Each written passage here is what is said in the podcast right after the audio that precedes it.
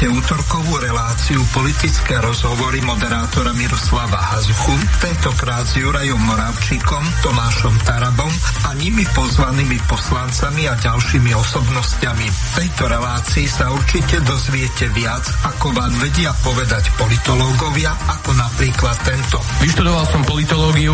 Málo kedy sa dá s politológiou v praxi niečo robiť. Ľudia stále volia Fica a Smer.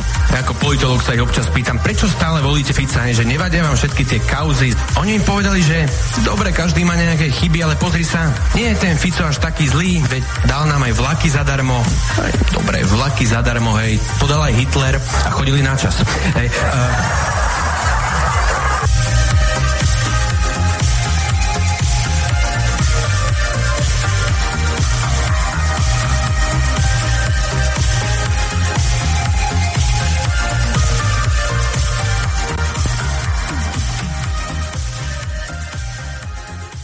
začíname reláciu naživo.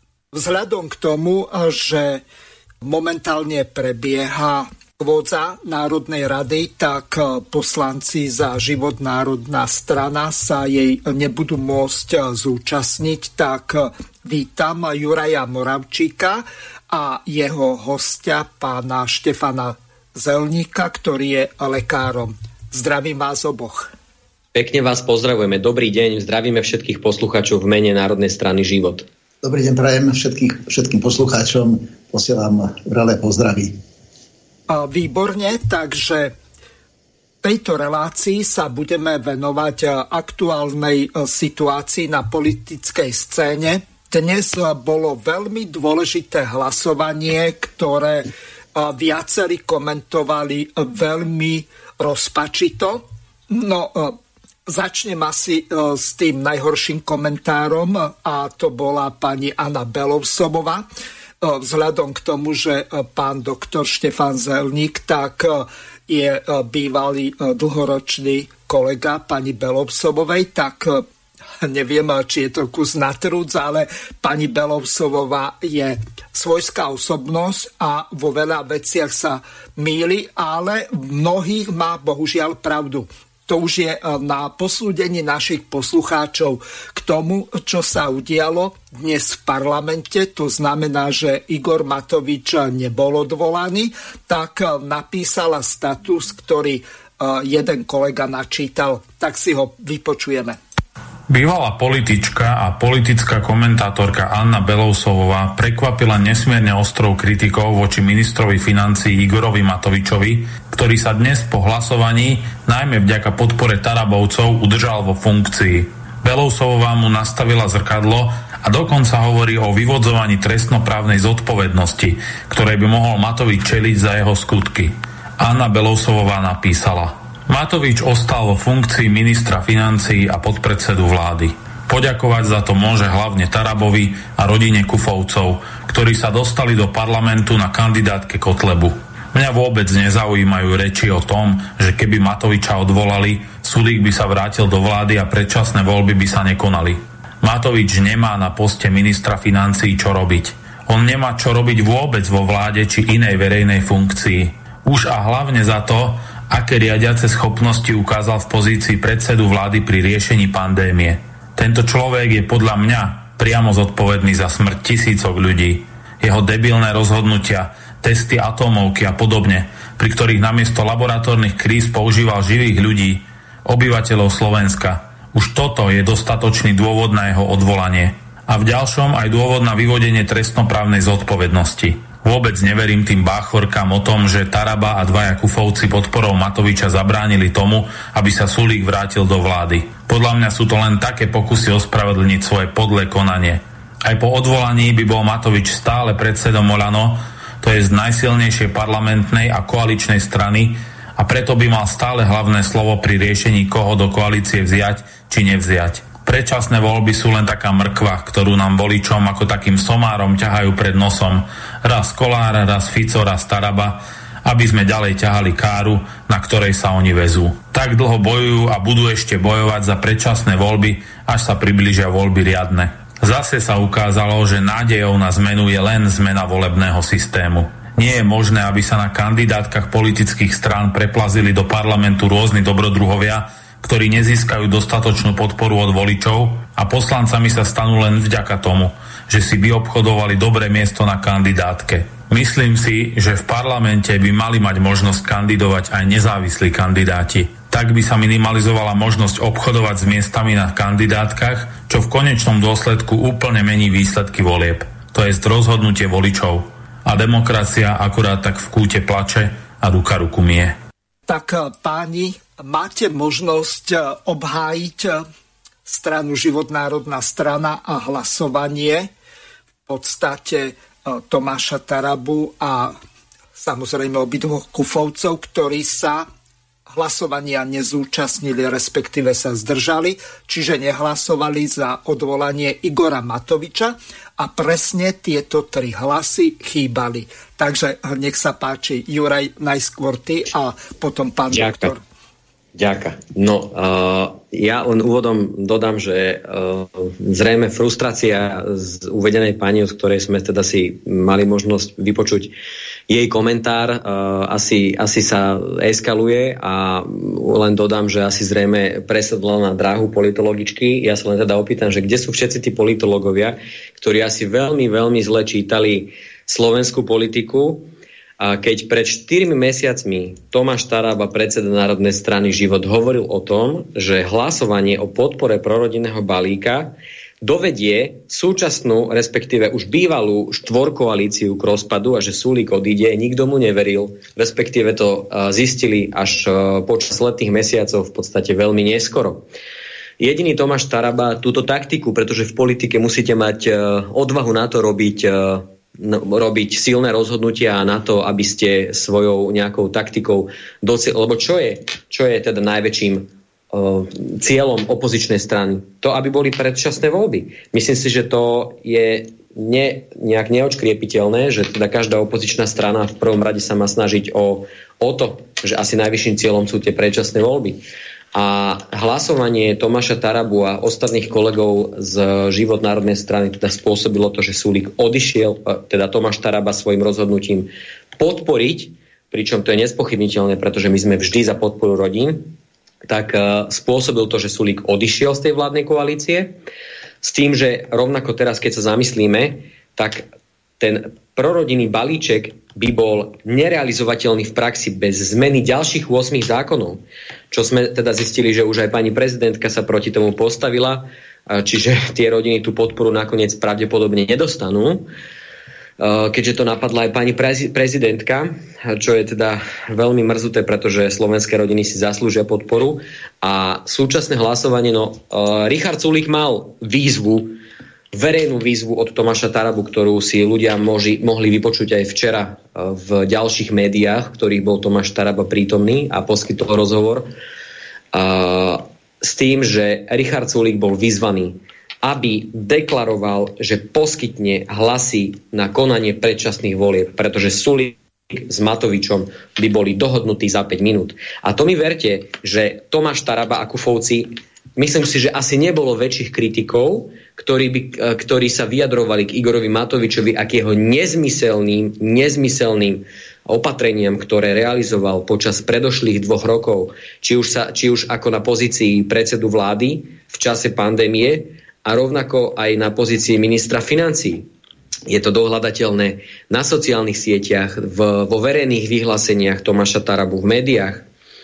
A súčasné, súčasné hlasovanie je len výsledok toho, že Richard Sulík nedeklaroval, že poskytne hlasy na konanie predčasných volieb a je veľmi mrzuté, že aj ďalšie opozičné strany, jednej z najväčších opozičných strán a predsedovia niektorých strán deklarovali ešte 14.9., že budú žiadať rovnako od Richarda Sulíka, aby poskytol hlasy na predčasné voľby, ale Momentálne to už nie je pravda. Čiže jednoducho je možné si myslieť, že sa tu nejaký liberálny blok dohodol, napríklad, že sa tu rodí nejaká budúca koalícia liberálnych strán a že predčasné voľby ešte nie sú pochuti, lebo potrebujú získať preferencie. Pozrite sa, my zastávame národnú politiku, my nechceme, aby sa liberálna SAS vrátila do vlády a žiadali sme predčasné voľby. Čiže to, ako hovorili, že niekto, že demaskujte sa, aké politické tričko kto nosí, no tak dnes sa Sulik demaskoval, aké politické tričko má, že on vlastne tie predčasné voľby nechcel ani celá SAS, až teraz, keď mu nevyšla jeho taktika a nebolo dvoraný Igor Matovič, neviem, či ste zaregistrovali a už popoludne sa vyjadroval, že teda on bude premýšľať o predčasných voľbách. Takže... Mám to pripravené, ale dám ešte možnosť pánovi doktorovi Zelníkovi, aby zaujali. Ste aj vy k tomuto politické stanovisko? Nech sa páči. Ja by som skôr zaujal to stanovisko odborné k tej pandemickej e, situácii, pretože v tomto súhlasím. E... Ja ešte vstúpim pánovi doktorovi Zelníkovi podpredsedovi život, e, keďže prvýkrát v našej alebo mojej relácii politické rozhovory s Jurejom Moravčíkom. Pán doktor Štefan Zelník je podpredsedom strany Život a je zároveň aj e, našim tým lídrom, respektíve podpredsedom pre oblasť zdravotníctva, vzhľadom na to, že sa celoživotne venuje tejto téme a pôsobil aj ako poslanec Národnej rady, ako predseda zdravotníckého výboru. Prepač, e, pán podpredseda, že som ti do toho vstúpil. Nie, samozrejme. Dobre, to je v pohode, to som mohol urobiť na začiatku a ja, ale pán doktor Zelník je tak e, známy, že som to považoval za nosenie vo vody do Dunaja alebo dreva do hory. Nech sa páči. Ďakujeme. Takže ja sa, ja sa vyjadrím k tej pandemickej situácii. V tomto plne súhlasím e, s pani Balsovou, pretože pandemická situácia od, od prvých dní nebola absolútne zvládnutá. A ja som ma tak upozorňoval, písal som aj e, o tom tlačové správy, že predsa e, tie povinné testovania, ktoré boli, tak to bolo naozaj vyhodené, vyhodené peniaze a ja si dovolím, je to môj názor, že práve aj tieto, tieto testovacie akcie e, pôsobili na väčšie rozširovanie danej infekcie. Poviem, prečo na to nemusí mať človek e, veľmi medicínske ani zdravotnícke vzdelanie, ale ak niekoho testujete raz za týždeň. Preba, dobre sme vedeli, že antigenové testy sú veľmi nespoľahlivé a tie boli určené výrobcom práve pre zdravotnícke zariadenia pre príznakových pacientov. Máte teplotu, máte kašel, prídete do ambulancie, urobia vám antigenový test a tam, keď už boli príznakoví pacienti, bola pomerne vysoká vysoká záchytnosť. A teda viete, je to bakteriálny alebo je to vírusový zápal. Sám z vlastnej skúsenosti poviem, bol som v kontakte e, s ľuďmi, ktorí boli pozitívni a teda pozitívni, už mali príznaky covidové, kašľali teplotu a keďže som bol s nimi v styku, išiel som aj ja na vyšetrenie, robili mi dvakrát antigenový test negatívny, ale potom predsa, keď som lekára a robili sme to aj u nás, tak urobili mi ešte aj PCR test, vysoká pozitivita.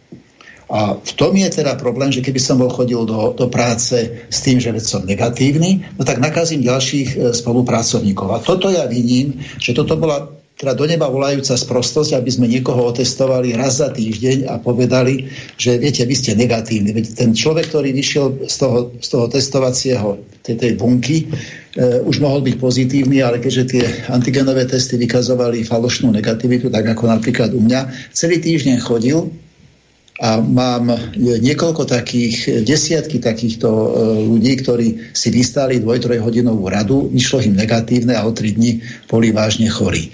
Takže toto boli poprvé vyhodené peniaze a naopak mnohých ľudí to pomírilo, pretože dostali papier, som negatívny, išli navštíviť napríklad svojich rodičov alebo iných a túto infekciu roznášali. No ďalšia vec bola absolútne nezvládnutie aj tej starostlivosti e, o zdravie obyvateľstva. Ja som aj volal na ministerstvo, len teda nebol som veľmi úspešný. Ja som navrhoval e, vtedy, aby e, urobili režim, rozdali ochranné pomocky e, lekárom a s tým, že viete, niekedy bolo zvykom, že akutní pacienti chodievali ráno, preto aby sa zobrala krv a urobili sa vyšetrenia. Ja som navrhoval, aby cez, cez verejnoprávne médiá oznámili obyvateľstvu, že dobre, tí, čo nemajú žiadne ťažkosti s kašlom, s dýchaním, teploty, aby prišli ráno, títo týchto pacientov budeme vyšetrovať do 12. a o jednej, teda aby sa nestretli, budeme vyšetrovať tých pacientov, e, ktorí majú ťažkosti, či majú teplotu alebo, alebo nejaký kašel, s tým, že sa rozdajú ochranné pomocky pre lekárov, aby sme ich chránili. Boli by sme ich vyšetrili, rentgen popočúvali, ako náhle by bola e, nejaké začiatky zápalov, plus dnes sa mohla nasadiť e, adekvátna liečba.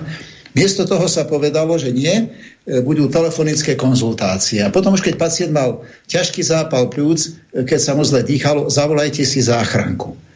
A, a miesto toho, aby sme robili prevenciu v tomto, tak sme sa chválili, alebo teda ministerstvo zdravotníctva, alebo vláda sa chválila, koľko nakúpila ventilátorov.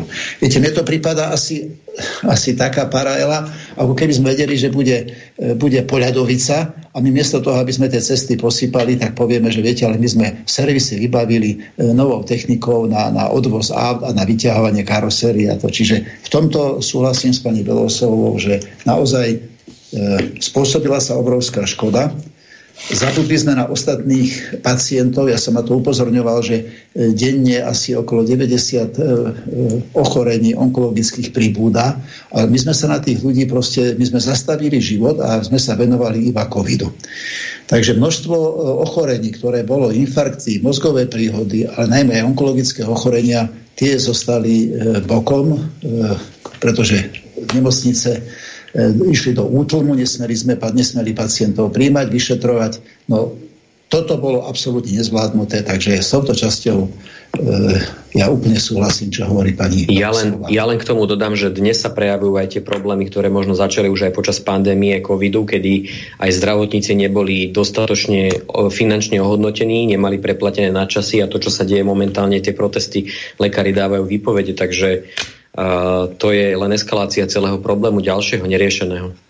Teraz e, prehrám to stanovisko strany SAS bezprostredne dnes e, popoludní po hlasovaní. Richard uh-huh. Sulík e, zvolal tlačovku a povedal nasledovne. Dobrý deň, dámy a páni, vítam vás za tlačovej besede strany SAS k neodvolaniu Igora Matoviča z funkcie ministra financí. Na tlačovej besede bude informovať predseda SAS Richard Sulík. Nech sa páči. Dobrý deň, prajem. Ďakujem pekne. Dámy a páni, berieme na vedomie, že Igor Matovič nebol odvolaný. Za jeho odvolanie hlasovalo 73 poslancov. Keby aj tzv. Tarabovci hlasovali za, ktorí v minulosti 14 krát hlasovali za odvolanie člena vlády. Vrátanie tých 14 eh, razov bolo aj dvakrát odvolávanie Igora Matoviča, kde hlasovali Tarabovci za. Takže keby oni hlasovali za, tak Igor Matovič je odvolaný. O tom, aká tu vznikla koalícia, si myslím, že si dokáže spraviť obraz každý sám.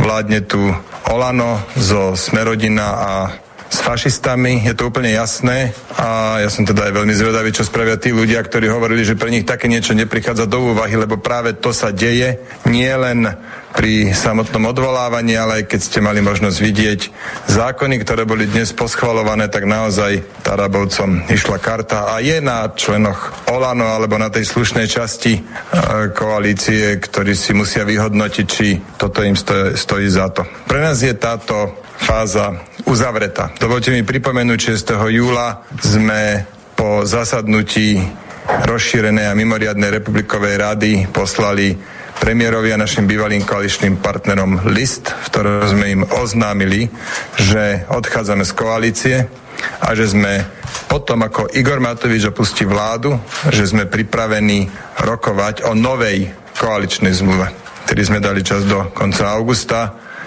Igor Matovič bol príliš prilepený na svojej stoličke, preto sme opustili aj vládu. Toto bol z našej strany na teraz posledný pokus dostať Igora, Matovi, Igora Matoviča z vlády, preto lebo tento človek je pôvodcom veľkej väčšiny problémov vlády, aj koalície, sami sme to zažili a samozrejme aj problémov Slovenska. Naši bývalí koaliční partnery plus niektorí fašisti sa rozhodli držať Igora Matoviča vo funkcii. My sme vraveli, že ak by mal byť odvolaný, tak oznámime premiérovi a stranám Olano a Smerodina a strane za ľudí, že sme pripravení rokovať o novej koaličnej zmluve. Toto sa nestalo. Igor Matovič odvolaný nebol a preto chcem tu veľmi jasne povedať, že pre, SA, pre stranu SAS sú snahy vrátiť sa do tejto vlády uzavreté. Nebudeme sa o to viac pokúšať. Naozaj spravili sme všetko, čo bolo v našich silách, ale bohužiaľ lepidlo medzi e, zadkom Igora Matoviča a jeho stoličkou je o mnoho silnejšie. Takisto ho tam kopec ľudí podržalo takých, o ktorých teda my by sme rozhodne žiadnu podporu nechceli. To znamená, že naše snahy vrátiť sa do vlády sú uzavreté a zo strany SAS sa stáva riadna, tvrdá opozičná strana, za návrhy, ktoré nám sa budú pozdávať, ktoré budú v súlade s našim programom, budeme hlasovať za a za žiadne ostatné. Úplne na záver mi dovolte povedať ešte jednu vec, lebo očakám, že to bude aj jedna z vašich, možno, že hneď prvá otázka. E, zároveň oznamujem, že sme pripravení rokovať o predčasných voľbách. Ďakujem pekne za pozornosť.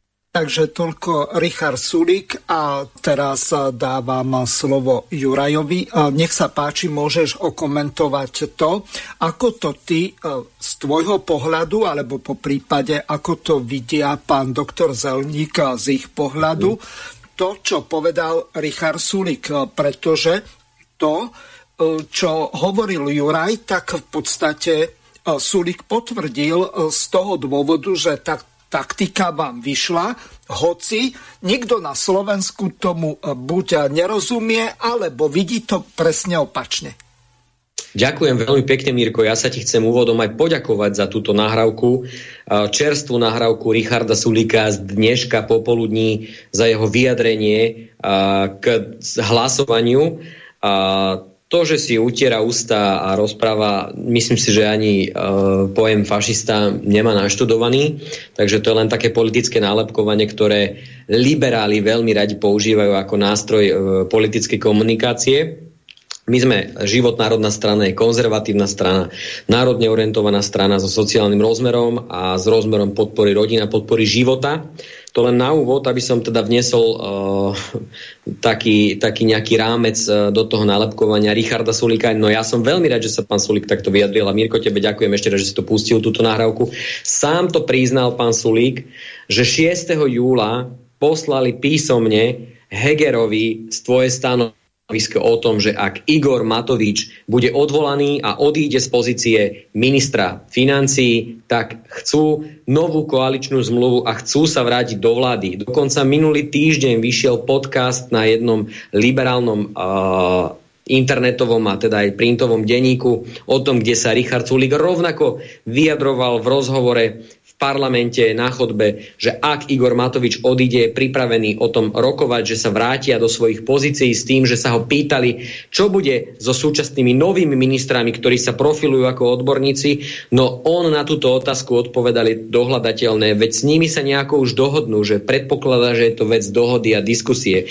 No ja som rád, že sa Sulik demaskoval, ukázal sa, ako to naozaj on myslí s tou politikou a vlastne ukázali to, že oni nereagovali na výzvu, oni len čakali, ako dopadne hlasovanie, celá Saska len čakala, ako dopadne hlasovanie v parlamente, aby sa mohli vrátiť do vlády. A táto taktika život národnej strany Tomáša Tarabu sa ukázala ako úspešná. Sám to Sulík dneska priznal, lebo až dneska hovorí, že je v opozícii, inak by sa do tej vlády chcel vrátiť. Ja to chápem, poslanecký plat je uh, celkom vysoký nad pomery slovenským príjmom a že tí uh, saskarskí poslanci sú asi teda oni, aj pán Sulík sú asi prilepení oni na svojich stoličkách keď teda hovorí o Igorovi Matovičovi a o nejakom prilepení sa na stoličky. Pozrite sa, ja to chápem, že Saska má asi za tie dva roky veľa politických nominantov na rôznych štátnych nominantov na rôznych štátnych úradoch a rôznych štátnych tajomníkov a rôznych e, predsedov úradov alebo iných nominantov v dozorných radách.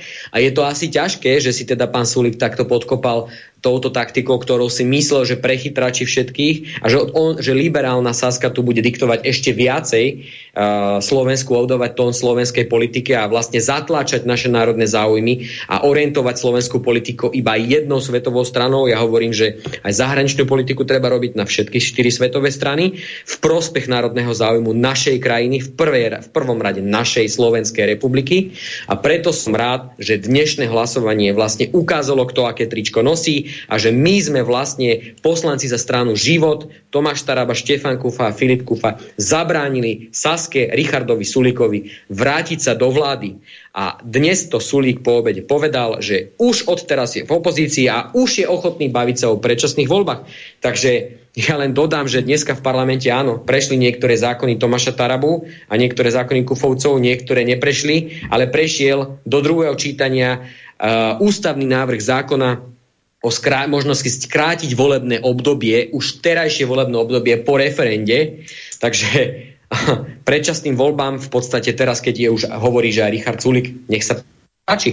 Môžeme tu mať teraz predčasné voľby, ale keby poslanci život dneska neurobili toto rozhodnutie, čiže e, na hlasovaní sa nezúčastnili, tak by sa Richard Sulik vrátil do vlády a v pohode by si vládli ako štvorkoalícia, pretože tento list, toto stanovisko bolo poslané Hegerovi, takže iba toto bola cesta, ako deštruovať túto liberálne orientovanú vládu a túto vládu, ktorá je proti občanovi a absolútne nevníma potreby ľudí. Takže konzervatívna strana, konečne na Slovensku konzervatívna strana, ktorá je naša strana život a nebojí sa robiť uh, rozhodnutia v prospech občanov tejto krajiny na ceste k predčasným voľbám. Toto je môj komentár Sulíkovej tlačovky, Mirko. Ďakujem ti pekne za priestor.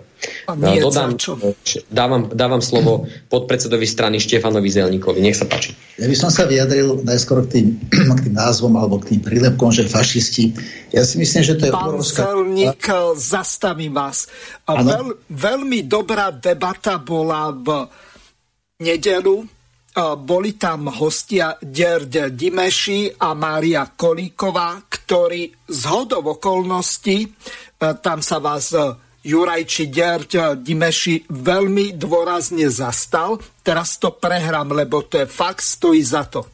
Je pani Kolíková tá politická stabilita momentálne udržateľná? Neboli by teda riešením? Prečo momentálne je stabilita udržateľná na troch fašistoch. Proste tak toto je.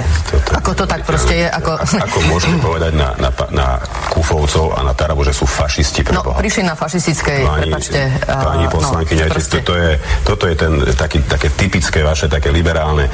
Každý, kto nie je uh, liberál a progresívec, je fašista a extrémista. O tom sme sa už bavili. Už všetci, ste, pán, pán tak, ja ešte ja ešte, ja samozrejme... liberáli, myslím, ako zdevalovali slovo fašista, tak sa to nepodarilo ešte nikomu. Určite bude chcieť na to reagovať. Pozícia SAS k sankciám? No, jednoznačne neviem si predstaviť bez sankcií, ako budeme bojovať o mier na Ukrajine. Ako, prepačte, jednoznačne sankcie sú nevyhnutnosť. Ja odmietam sankcie. Prosím, a som, a som, ešte som presvedčený o tom, že aj tie sankcie, uh, teraz myslím na, konkrétne na ropu a na plyn, uh, prispievajú k tomu, že tá cena je taká, aká je. A zároveň musíme povedať ľuďom pravdu, že aj tá liberálna manna Green Deal a emisné povolenky a všetky tieto hlúposti, ktoré sa navymýšľali, tiež súvisia s touto cenou, e, ktorá je. Oni to dokonca spôsobili. Teraz Európska únia sa ide baviť o tom, že ďalšie nejaké sankcie. Ja neviem, viete, ja som e, človek, ktorý za každých okolností chráni alebo chcem chrániť občanov Slovenskej republiky. Dobre, ďakujem a tí sú na prvom mieste. Takže občania Slovenskej republiky na pl- prvom mieste Jasne to povedal Juraj Dimeši. Pán doktor, prepáčte, nech sa páči. Môžete nadviazať na to, lebo toto bolo veľmi trefné. Ja si myslím, že to je obrovská tragédia tých ľudí, ktorí dávajú kadejaké prílepky bez toho, aby si uvedomili, čo to je. Veď ako vyzeráme aj vo svete, ja si dovolím povedať, je to môj názor, že u nás žiaden fašizmus na Slovensku nie je. Preboha, už len v kontexte s tým, čo sa napríklad deje na Ukrajine, že tam e, dajú, že Bandera je národný hrdina, ktorý bol vyložený fašista, ktorý bol zodpovedný za tisícky e, úmrtí zabitých, zavraždených. Veď e, mali výhrady voči, voči tomu štát Izrael, mali výhrady voči tomu Poliaci. A my napriek tomu toto ako prehliadáme a hovoríme, že to je v poriadku. Ani raz som nepočul, či to bola prezidentka alebo niekto z vlády, aby sa vyjadril voči Ukrajincom, že prosím vás pekne, prestaňte s tou glorifikáciou Banderu. Lebo bol to fašista. A v kontexte z tohoto, ja sa pýtam, to, že niekto prešiel na kandidátke nejakej strany, ani to si vôbec nemyslím, že to je fašistická strana, keď už o to ide, ale ja sa do toho, toto proste je vec tých, ktorí založili e, pána Kotlebu a tých ostatných. Nie som jeho sympatizant. Ale tu sa dávajú úmyselne nálepky všetkým ľuďom, alebo mnohým ľuďom, ktorí to myslia so Slovenskou republikou e, slušne a chcú rozvoj. Všetkým vlastencom, všetkým národniarom, hneď je tam nálepka nejakého proste e, e kvázi nejakého extrémizmu. Čiže toto je absolútne nesprávne a, a, a teda e, myslím si, že e, takíto ľudia by sa nemali e, o tomto vyjadrovať, pretože dehonestujú Slovensko ako, tak, ako také. Lebo keď to povie poslanec Národnej rady alebo niekto proste z vládnych predstaviteľov, tak je to hrozné, keď to počúvajú potom v Bruseli a vieme, že tá situácia vo všetkých krajinách, kde extrémisti narastajú, je podstatne horšia a u nás ja si dovolím povedať, že teda u nás e, fašizmus e, nie je a už pán Taraba a pán Kufa, tak to je teda úplne teraz smiešné, ale áno, tieto nálepky sa dávajú účelovo a teda voči sa treba asi teda zásadne ohradiť. Myslím si, že pán Taraba to dosiahol to, čo dosiahnuť chcel. Pretože niekoľkokrát rokoval s pánom Sulíkom a povedal to otvorenie. Chcete odvolať Matoviča? Dajte to, že podporíte predčasné voľby. Pán Sulík jasne povedal, on nie je za predčasné voľby. On sa chce vrátiť do vlády. Už tak potom povedal, pán Taraba, ja som s ním tiež osobne niekoľkokrát hovoril povedal, že toto divadlo alebo takéto vybavovanie si nejakých len svojich, e, e, poviem, účtov alebo, alebo nejakej nenávisti, že toto podporovať nebude. Keď zásadná zmena je, aby boli predčasné voľby. A teda treba potom poďakovať predsedovi strany pánovi Tarabovi, že teda nakoniec tými svojimi krokmi to dosiahol. Myslím si, že naozaj spoločnosť na Slovensku je tak veľmi rozdelená. Veď ľudia sa hádajú medzi sebou miesto toho, aby sme sa spojili na 5,5 milióna, miesto toho, aby sme sa spojili a začali robiť niečo s ekonomikou, pretože tá situácia absolútne nie je dobrá.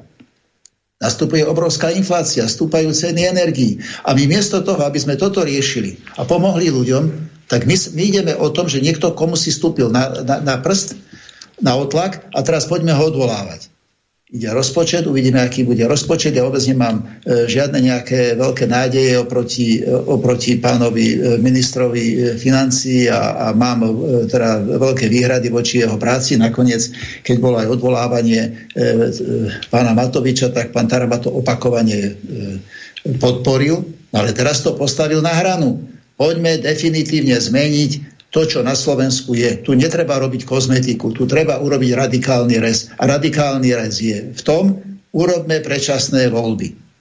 No a keď pán Súlik toto nechcel akceptovať, tak e, nakoniec e, dobre urobil pán Tarabačov, urobil, pretože z toho počutia, čo sme, čo teda mal tlačovku pán e, Súlik, zrazu už je teraz ochotný e, predčasné voľby podporiť a to, to je hlavný cieľ, ktorý e, teraz sa splnil po krokoch, ktoré robil pán predseda Taraba.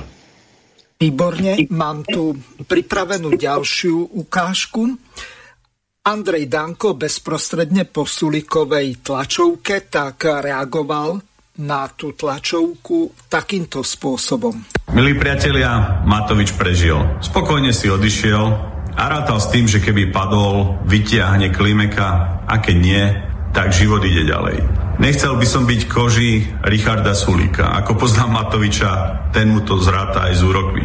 Matovič môže mať pocit ako Bohouš v kurva huši Gutentag, keď hovoril a teď si vás koupím všechny. Dokázal to, že to ustal, dokázal sa zbaviť Sulíka, no a teraz sa budú diať vec. Som presvedčený, že Sulík by veľmi rýchlo mal poprosiť opozičné strany, aby mu pomohli s vyjadrením nedôvery Eduardovi Hegerovi, aby padla vláda.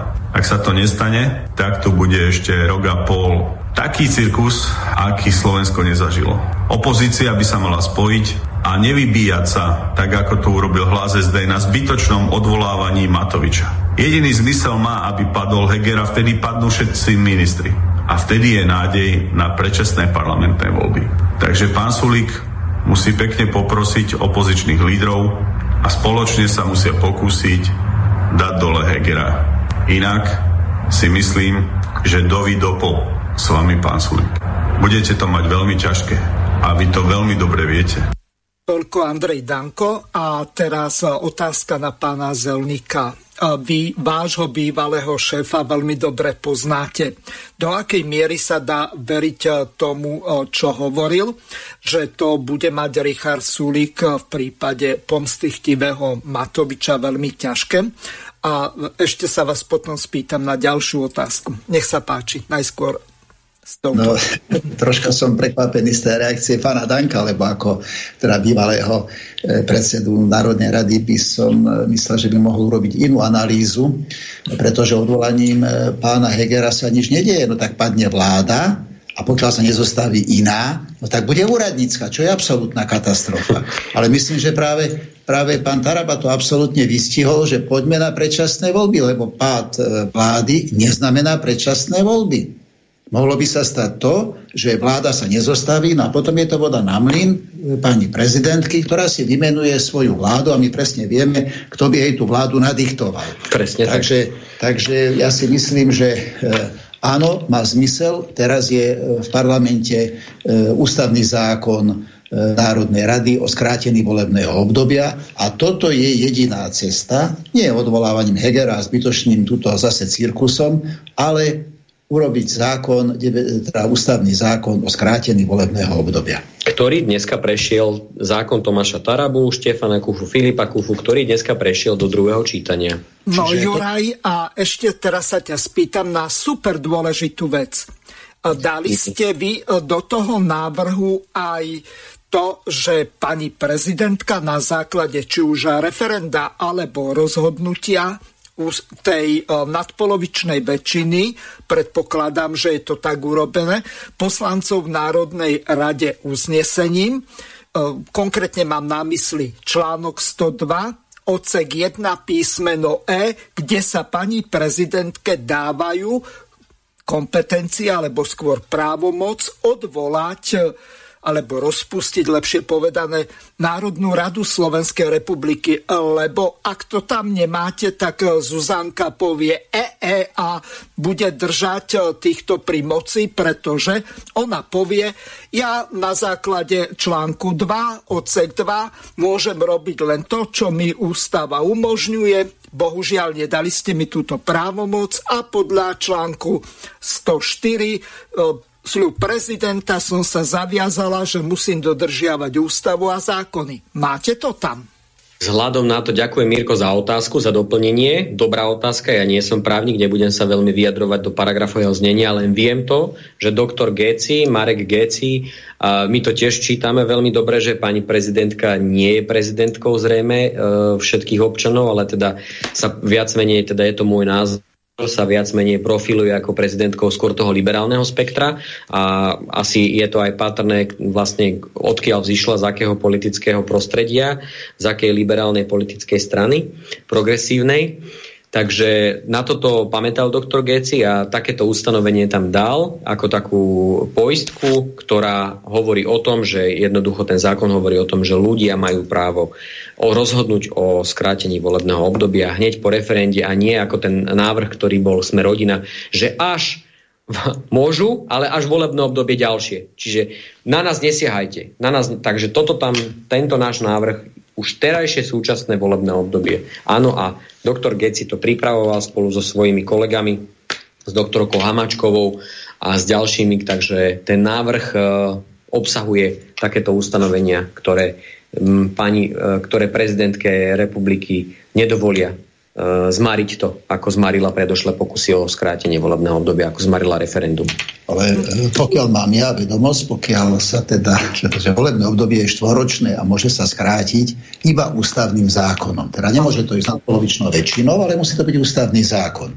Ak ústavným zákonom sa skráti volebné, ústav, e, volebné, e, teda volebné obdobie, pani prezidentka nemá o čom špekulovať, proste sa skrátilo, tak ako sme napríklad predložili volebné obdobie e, e,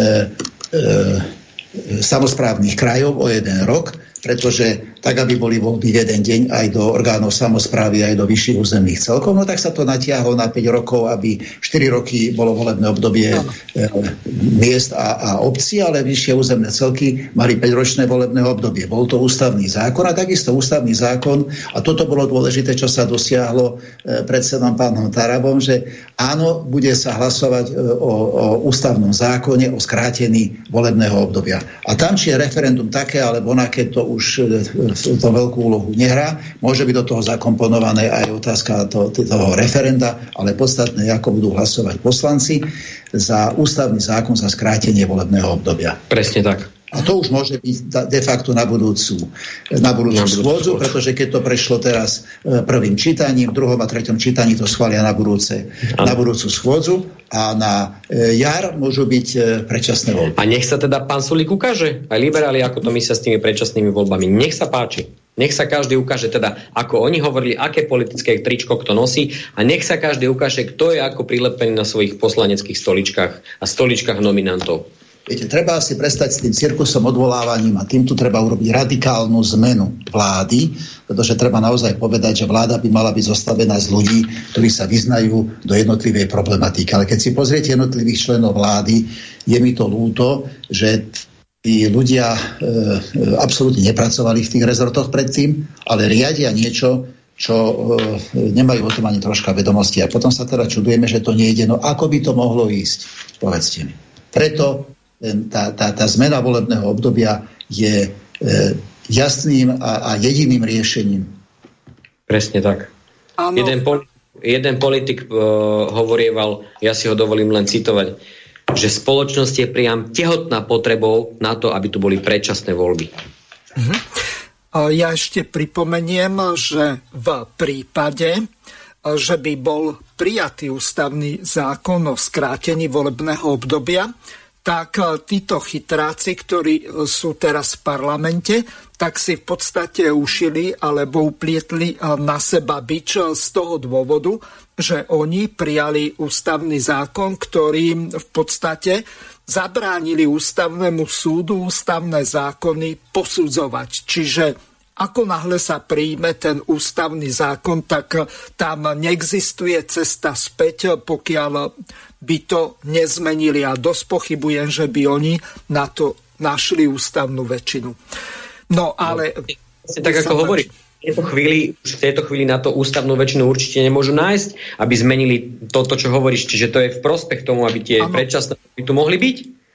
Pokiaľ teda Richard Sulik naozaj to myslí vážne a dnes, dnešné jeho vyjadrenie o predčasných voľbách teda potvrdí tým, že tie hlasy dodá. Aj keď poviem, že áno, napríklad e, v minulom volebnom období Národná rada ústavnou väčšinou trikrát odmietla istambulský dohovor ano. a čuduj sa svete, pani prezidentka na to absolútne nereaguje. Čiže dá sa očakávať, že môžu sa robiť nejaké ešte obštrukcie, no ale tie obštrukcie jednoznačne, ako náhle raz e, bude skrátené ústavným zákonom volebné obdobie, tak e, tie obštrukcie už by teda mali byť, poviem, teda minimálne. Uh-huh. Mám tu pripravenú ďalšiu ukážku. Nechcem nejako polemizovať s pánom doktorom Zelníkom ohľadom fašizmu, nacizmu, kleronacizmu a tak ďalej, ale máme tu ja to nenazývam ani konkurencia, nejaký kultúrblok, pretože my si navzájom poslucháčov nekradneme. Oni majú, alebo neovplyvňujeme, oni majú svoju vyhranenú skupinu poslucháčov. Niektorí počúvajú všeličo možné, vrátane slobodného vysielača, infovojny a ďalších alternatívnych médií, ale včera bol, nie včera, ale lepšie povedané minulý týždeň, bol eh, jeden taký kľúčový rozsudok eh, vynesený, ktorý zatiaľ nie je právoplatný, je prvostupňový. Jedná sa o, podotýkam, historika, nie eh, žiadného hodinára, alebo neviem ako sa jeho šéf vyjadroval. Zrejme vieme, o kom hovoríme. Čiže Jan Pastušek, alebo neviem, či je bakalár alebo magister, tak bol odsúdený a takisto Kultúrblok dostal pokutu za šírenie nacizmu alebo fašizmu alebo propagáciu vojnového zločinca odsúdeného právoplatne a popraveného doktora Tisa. Priatelia, niekoľko dní dozadu som bol špecializovaným trestným súdom odsúdený na 3 roky podmienečne a na zákaz činnosti. Kultúrblok dostal pokutu 3000 eur. Nikomu som neublížil, nič som neukradol, nikomu som sa nevyhrážal, nikoho som neohrozoval. Všetko len kvôli tričkám s našim prvým prezidentom. Súd ma teda potrestal za to, čo je súčasťou našich dejín. Za toto som dostal v podstate prísnejší trest ako napríklad nejaký degenerovaný pedofily. V rámci extrémne krátkeho súdneho pojednávania, ktoré trvalo asi približne 3 hodiny, sa sudca odmietol zaoberať čímkoľvek, čo som uviedol na svoju obhajobu. Sudca odmietol odbornú literatúru a posudky či svedecké výpovede od profesionálnych historikov. Sudcovi stačil len znalec Medvecký, ktorý splietal niečo o údajne neonacistických kapelách, ktoré však s nami nemajú žiaden súvis a nič spoločné. My sa však nevzdáme a tento rozsudok v žiadnom prípade neakceptujeme a podávame odvolanie.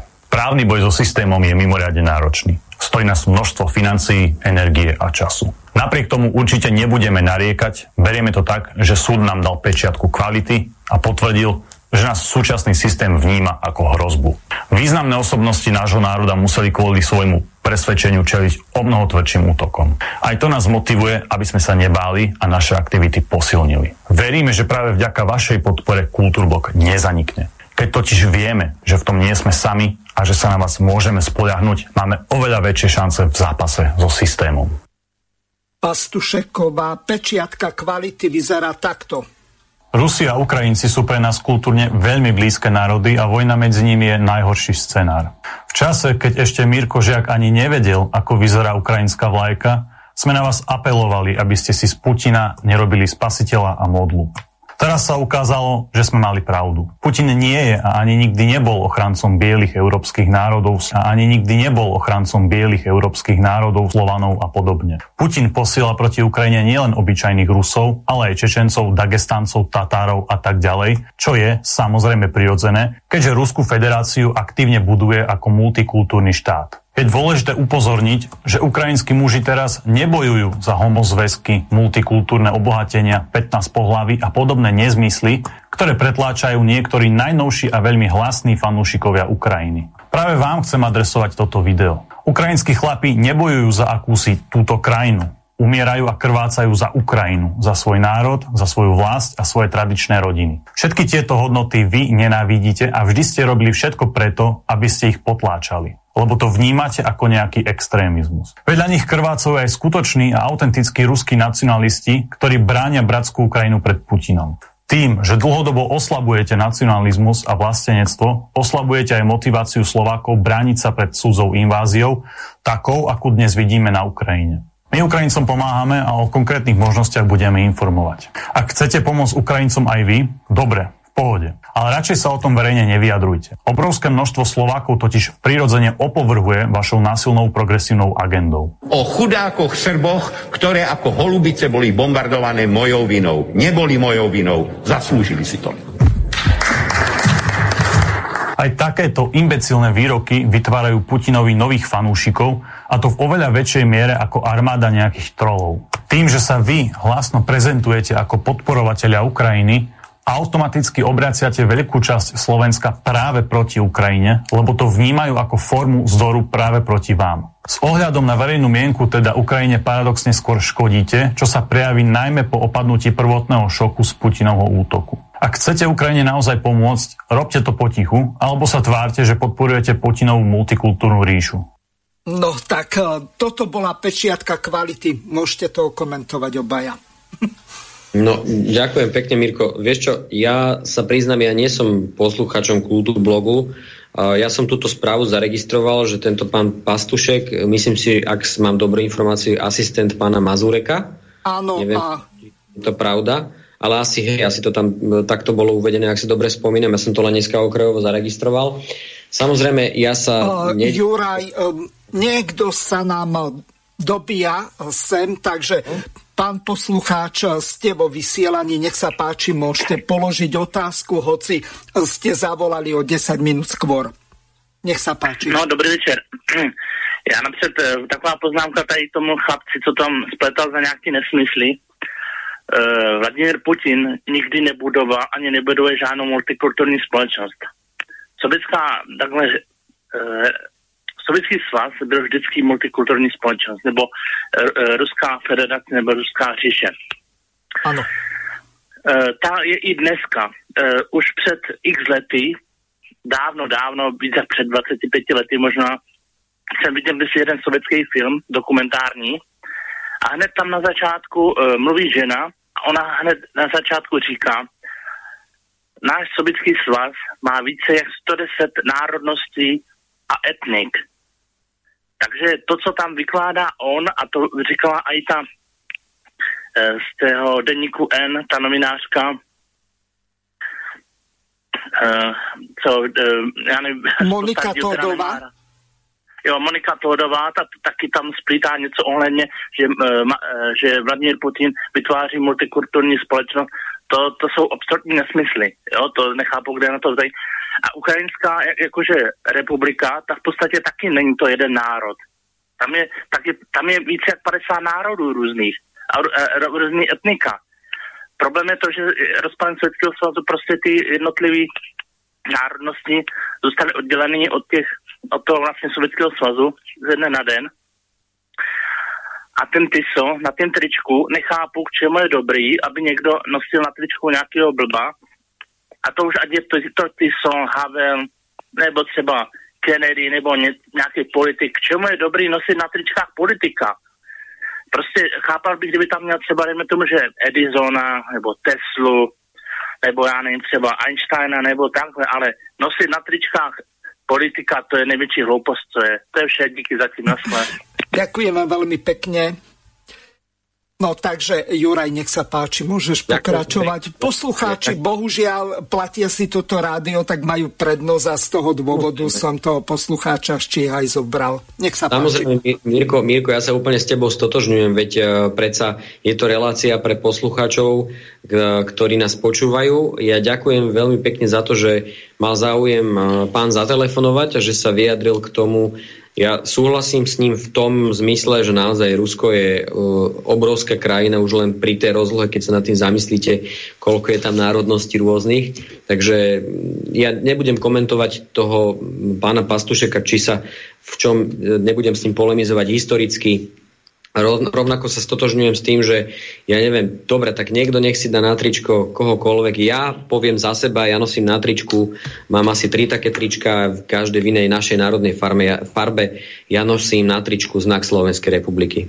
A myslím si, že to by nás malo všetkých spájať, národné záujmy našej krajiny, a aby sme boli hrdí, sebavedomí, aby sme si stali za svojím, aby sme si to nenechali diktovať uh, rôznymi inými silami alebo politickými sílami, liberálnymi sílami, ktorí, ktoré chcú potlačať naše národné sebavedomie, naše tradície, uh, tradičnú formu rodiny a hlavne najmä život. Ja sa len vrátim k tej dokrutke, ktorú si pustil o tých trestných sadzbách. Vôbec nedem polemizovať, či je rozhodnutie súdu také alebo také. O rozhodnutiach súdu uh, tie, sa, tie sa nekomentujú, ako sa hovorí, tie sa príjmajú alebo sa uh, proste akceptujú Uh, ja len Alebo poviem, podávajú opravné prostriedky, tak, čo zrejme podávajú, pán Pastušek tak, využije. Ano. Tak. Alebo sa v zmysle zákona podávajú opravné prostriedky a presne tam sa chcem dostať. To, čo sa stalo v Bratislave, že jeden opitý uh, s prepačením tupec uh, pripravil o život mladých ľudí, ešte bol aj arogantný a ako sme si mohli vypočuť všade na sociálnych médiách aj v správach, ako sa rozčuloval na príslušníkov policajného zboru, že kto je, čo je, že ešte budú mať e, príslušníci policajného zboru problémy s ním, tak takýto človek dostane za zabitie teraz už myslím si, že šiestich ľudí a stále sú dvaja ešte v kritickom stave. No, v takto opravím ťa, jedna no. dievčina dnes zomrela, čiže 5 je no, mŕtvych z tých šiestich v ťažkom Úprim stave. všetkým rodinám všetkých pozostalých e, v mene celej život Národnej strany, prosím, chcem toto cestou vyjadriť a len sa k tomu vrátim. 39.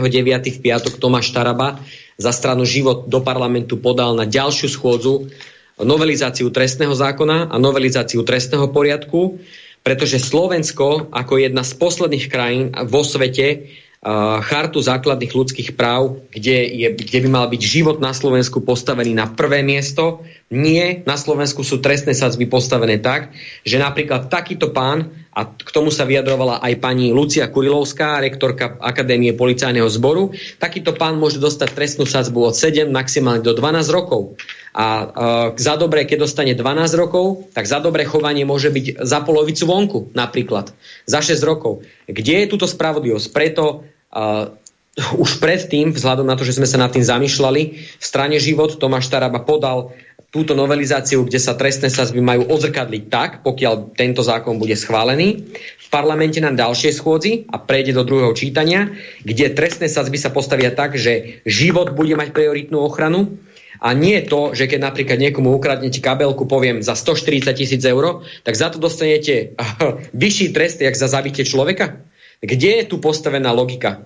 Slovensko sa musí proste z tejto zvrátenosti, kde o tom hovorí aj základná charta ľudských práv OSN, že život by mal byť postavený na prvé miesto, by sa k tomu malo vrátiť a preto vzhľadom na to, že aj to je jeden z pilierov našej strany, ochrana života, tak sme post dali do parlamentu, respektíve predseda strany Tomáš Taraba dal, je to dohľadateľné na web stránke Národnej rady, je to novelizácia trestného zákona, trestného poriadku. Bude sa určite o tom hovoriť. Tomáš Taraba sa bude k tomu určite vyjadrovať. Na ďalšej schôdzi Národnej rady to bude zaradené a aj toto je príklad toho, čo sa stalo, že to je úplne zvrátené, tak ako hovorila pani Kurilovska uh, na, v médiách. Takže ja nebudem komentovať pána Pastušeka, ja som len chcel pri tejto príležitosti si mi ako keby mm, nahral, aby som povedal, že tu táto novelizácia trestného poriadku a trestného zákona je na Slovensku na mieste a nemôže byť tak robená, ako to vyhovuje napríklad uh, odišlej pani ministerke spravodlivosti uh, Kolíkovej, ktorá má v medzirezortnom pripomienkovom konaní tiež novelizáciu trestného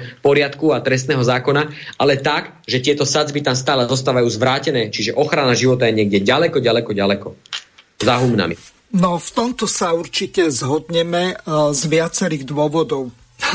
Bohužiaľ máme špecializovaného či e, špeciálneho prokurátora Daniela Lipšica, ktorý má na svedomí tiež jedného človeka zabitého na prechode vo e, výkone, vo funkcii a pritom je e, vo výkone trestu.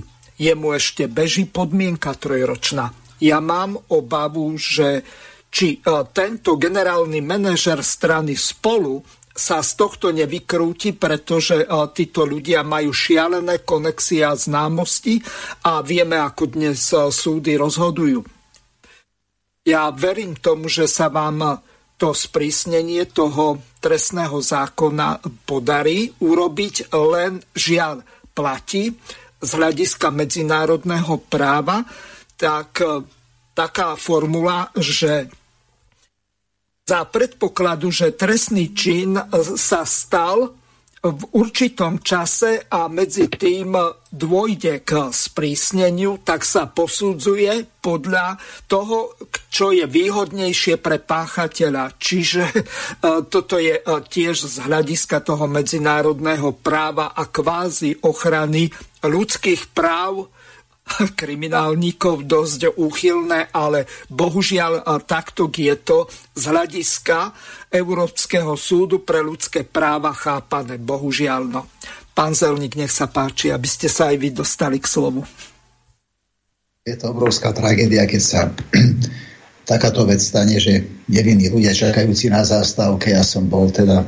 Mladí študenti Akorát som operoval, keď som to počul, aká sa stala tragédia, to som ešte nevedel o tom, že ten dotyčný, lebo áno, veď môže sa stať, že človek dostane infarkt e, nešťastnou náhodou, áno, ale to, že išiel neprimeranou rýchlosťou a ešte aj opitý... No, 1,6 promile mal.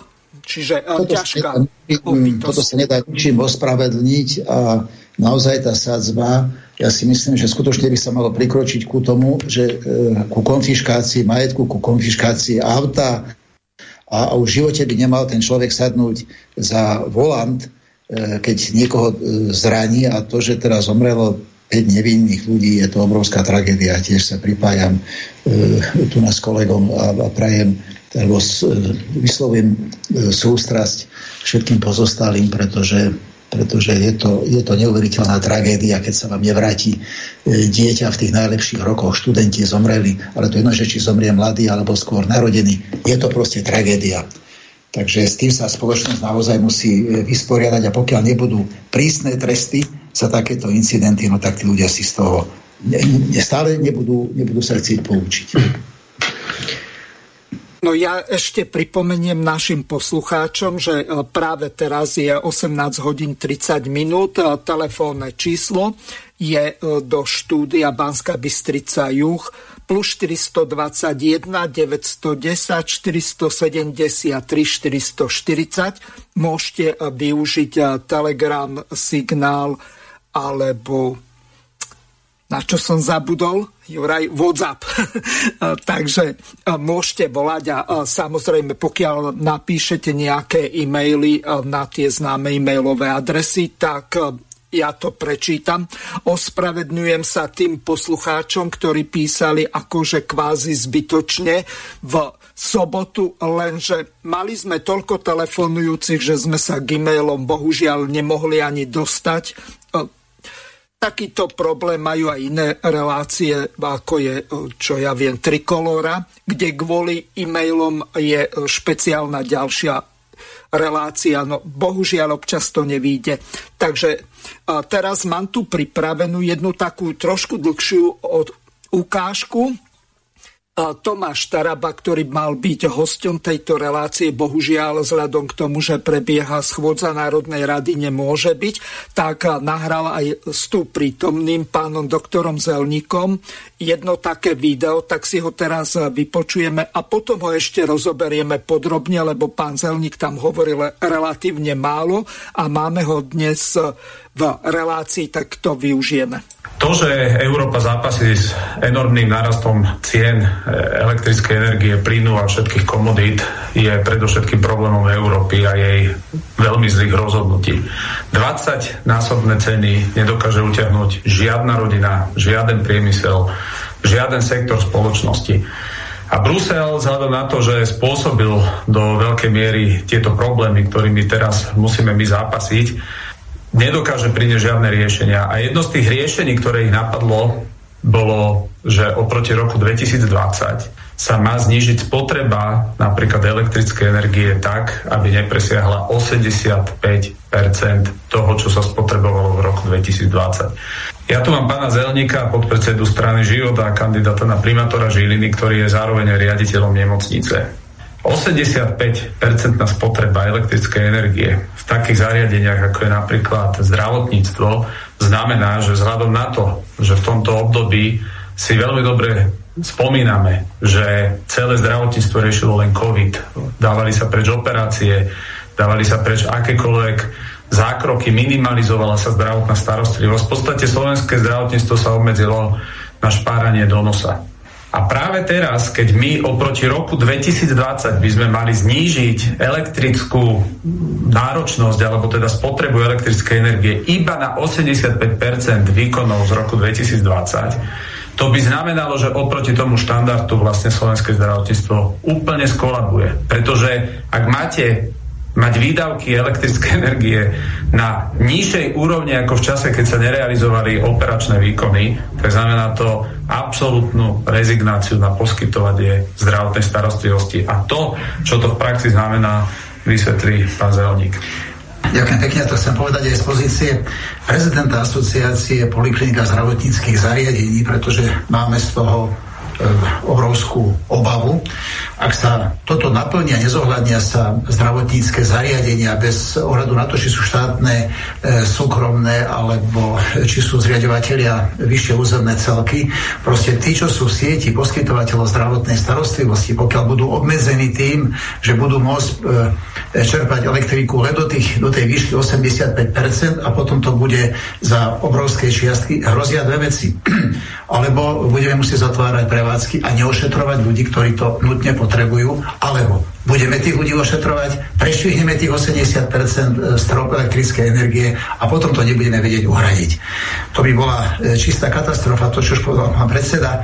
Máme tu jeden obrovský dlh z toho, toho núdzového stavu, kedy sme museli obmedziť prevádzky, pacienti neboli diagnostikovaní a liečení, teraz nám prichádzajú, to znamená vtedy, keď potrebujeme o to viacej sa pacientovi venovať, tak budeme nutení e, e, to nerobiť, aby sme nepresiahli e, spotrebu elektrické energie. Teda e, prosím aj mene asociácie poliklinik a zdravotníckých zariadení, aby toto bolo zohľadnené a aby zdravotnícke zariadenia všetky boli, ktoré sú e, v sieti poskytovateľov zdravotnej starostlivosti, aby boli z týchto opatrení vyňaté. Za posledné dva roky sme sa naučili počúvať, že keď je niekde problém, tak politici si myslia, že všetko stačí kompenzovať, stačí natlačiť peniaze a že peniaze podstate to vyriešia. Som šokovaný, keď som počul poslednú tlačovú konferenciu Richarda Sulika, ktorý, aby prekryl to, že Slovensko absolútne nepripravil na túto energetickú krízu, tak prišiel s nápadom, že by sme mali kompenzovať vysoké ceny energii vybraným skupinám. Ja sa chcem pýtať, ako dokáže slovenský rozpočet, ktorý má 16 miliard eur, kompenzovať nárast cien energii, ktoré keď zrátame presahujú 11 miliard na ročnej báze. Ako chce Sulík a tí autory týchto chorých myšlienok kompenzovať priemyslu, keď iba napríklad také slovalko by pri výrobe, súčasnej výrobe, ktorá bola, musel na elektrínu dávať každý jeden rok jednu miliardu. To je nerealizovateľné. A takisto to je nerealizovateľné pre slovenské nemocnice, pre polnohospodárov, pre školy a podobne. Ľudia neplatia dane na to, aby Sulík kompenzoval vysoké zisky vybraným subjektom na trhu. Štát tu musí vstúpiť do toho, aby Slováci mali elektrickú energiu za ceny, ktoré sa tu vyrobia a sme ochotní akceptovať primeraný zisk. My nemáme dôvod kompenzovať 900 eurové ceny za megawatt. Slováci majú právo na elektrinu za 60 eur na megawatt. A práve touto cestou chcem povedať, aj my, poslanci strany Život v parlamente, podporíme všetky návrhy, ktoré pôjdu cestou absolútneho drastického zníženia cien Viem, že tie zákony sa pripravujú, myslím si, že to ide dobrou cestou, ale odmietame, aby sa skracovala na Slovensku spotreba na 85 výkonov z roku 2020, teda roku, kedy sa na Slovensku v podstate nekurilo a nesvietilo, pretože ľudia boli doma, všetci boli zavretí v domoch, to znamená spotreba bola elektrické energie v zariadeniach ako, ako sú nemocnice a podobne, školy, ktoré boli zavreté, minimálna. Povedzte mi, ako môže nejaká škola napríklad znížiť elektrickú energiu na 85% z roku 2020, keď sa nevyučovalo keď nikto, keď sa nekurilo, nesvietilo. Takže toto sú choré, zbesilé nápady, ktoré okamžite musíme odmietnúť a aj touto cestou vyzývam vládu, aby odmietla tento diktát ľudí, ktorí tu spôsobili energetickú krízu a dnes nemajú žiadne riešenia. Takže úplne zvrátené návrhy, ktoré idú z Európskej únie, ktoré sa snaží pani von der Leyenová presadzovať, alebo podľa Ľuba Blahu, e, von den Krieglová, alebo neviem ako, od vojny. No, e, takže v podstate ja si neviem predstaviť, e, že ako my by sme ušetrili, povedzme, u nás doma tých 15%, pretože my sme už všetko optimalizovali do takej miery, že už absolútne nie je to kde ušetriť. Či už čo sa týka plynu, alebo čo sa týka elektriny. V podstate my sme už aj e, zrušili žiarivky, ideme na letkové 4-5 W a tam už nie je možné viac e, šetriť. Máme e, poslucháča. Pán poslucháč, ste vo vysielaní, môžete položiť otázku. Dobrý deň, poslucháč Jozef. Áno, zdravím ja vás. Opýtať vaši, ja sa chcem opýtať vaši hosti, viem, že teraz že pán Tarabata není, či no. všetci vaši hostia sú z, e, z KŽDP alebo Áno. život. Áno. E, pán, pán Moravčík a pán Geci. Pán, nie pán Geci, pán doktor Zelník, bývalý e, poslanec a predseda zdravotníckého výboru z bývalej SNS-ky. Pán Moravčík je tam, je? Uh, nie, áno, pán Moravčík je tu. Áno, pozdravujem Moravčík, dobrý deň. Ja sa, osprav- ja sa ospravedlňujem, ja som stálym poslucháčom, ale z, z vyťaženosti som z, sa pripojil zhruba asi o 6.10. Áno. Chcem sa opýtať takú vec, bez ohľadu na to, čo tam bolo povedané. Pozrel som si webovú stránku Strana Život. A vidím tam hneď na titulnej strane asi troch ľudí. Pána Tarabu, potom je tam pán Chovan, pán Filip Kufa a Marek Geci. Moja otázka je, že koľko vlastne ľudí je v strane e, strana život? Reálne ako opodstatnenie. Uh-huh. Ďakujem pekne za otázku. Ja, ja vám rovno aj odpoviem. Uh, čo sa týka uh, funkcionárov strany, uh, členov predsedníctva, tak v predsedníctve máme 21 členov. Tam rátam aj podpredsedov všetkých, ktorých ste menovali, pána doktora, podpre, doktora Zelníka, podpredsedu strany. Je tam momentálne aj minule tu bol, určite ste počúvali e, Mirovetri, ktorý kandiduje na primátora Bratislavy. A čo sa týka aj o, o, okresných predsedov, respektíve krajských predsedov, tu máme kraje pokryté na celom Slovensku. E, krajskí predsedovia, tí sú tiež u nás v rámci stanov členovia predsedníctva a členovia, keďže som, mám na starosti aj kanceláriu pána predsedu spolu s generálnym sekretárom, tak môžem vám povedať, mám tu informáciu, ku minulému týždňu máme 268 členov, dokopy tam rátam všetkých a v, tých, v tomto počte sú aj okresní, okresní predsedovia, krajskí predsedovia, členovia predsedníctva a samozrejme aj radoví členovia, ktorí sú aj sympatizanti a chcú sa podielať na národnej politike. Mhm. Ďalšia otázka je, e, myslíte si reálne, e, a ak by ste sa mali postaviť aj do role vašich členov, nielen tých 21 ľudí, ale povedzme tých 260 ľudí, minus 21, že keby náhodou boli ich predčasné voľby, že strana uh, Život dokázala by postaviť uh, funkčnú vládu a riadiť tento štát? Našu republiku? Pozrite, každá politická strana sa usiluje o to e, postaviť e, kvalitnosť, odbornosť, ale veľmi dobre ste položili túto otázku, lebo nás tu nálepkujú rôznymi nálepkami liberálne strany. A konečne je tu na programe dňa, aby sme sa bavili o odbornej konzervatívnej politike, nie o liberálnom nálepkovaní. A určite sa strana život bude uchádzať v, aj ako sa uchádzajú kandidáti v spojených voľbách, Momentálne pracujeme na zozname, ktorý bude zverejnený na web stránke. Počas budúceho týždňa by mal byť e, aktualizovaný a mal byť zverejnený na web stránke. Čiže všetci naši, kandidáti, ktorých máme na Slovensku v rámci spojených volieb, či už komunálu alebo VUC, a určite sa budeme aj, v, teda verím, v predčasných voľbách uchádzať o dôveru, dôveru občanov Slovenskej republiky s ponukou národne orientovanej konzervatívnej politiky, kresťansky orientovanej a samozrejme so sociálnym rozmerom ochranou života, ochranou rodín, s tým, že sa budeme uchádzať o dôveru občanov a určite si budeme trúfať e, odborne obsadiť post, ktorý, ak by bol, ak by sme boli súčasťou a mali by sme možnosť stvoriť, e, podielať sa na exekutíve v našej krajine podľa dôvery občanov Slovenskej republiky. Takže áno, odpoviem na našu otázku a budeme teda dúfať v čo najlepší volebný výsledok.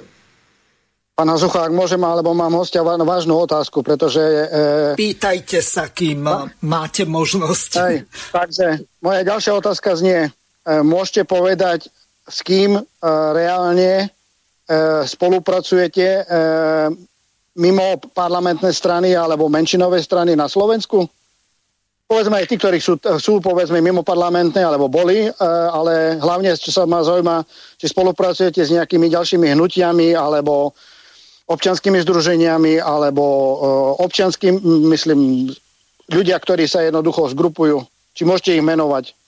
Alebo proste Viete, s kým sú proti? Rozumiem. Vzhľadom na to, že ne, nepracujeme alebo nespolupracujeme s žiadnou inou politickou stranou v nejakom oficiálnom rámci, samozrejme diskusie možno prebiehajú, aj kolegovia sa možno rozprávajú s inými kolegami z iných, aj neparlamentných politických strán o odborných veciach. Viem, že aj e, podpredseda strany Filip Kufa komunikuje v oblasti uh, le, prírody, lesníctva, ochrany životného prostredia, respektíve správy uh, ohľadom polnohospodárov. Viem, že um, asi komunikuje s nejakým občianským združením, ktoré vlastne chce v prospech uh, malých polnohospodárov pomôcť, uh, čiže komunikuje v oblasti prípravy zákonov, legislatívy. Nevylučujem, že aj ostatní kolegovia komunikujú napríklad v súvislosti s Marekom Gecin Spravodlivý štát, že, uh, ale neviem o, o nejakej oficiálnej, oficiálnej um, komunikácii alebo, alebo spolupráci s nejakou inou politickou stranou, respektíve nie, že neviem, ale nespolupracujeme s žiadnou inou politickou stranou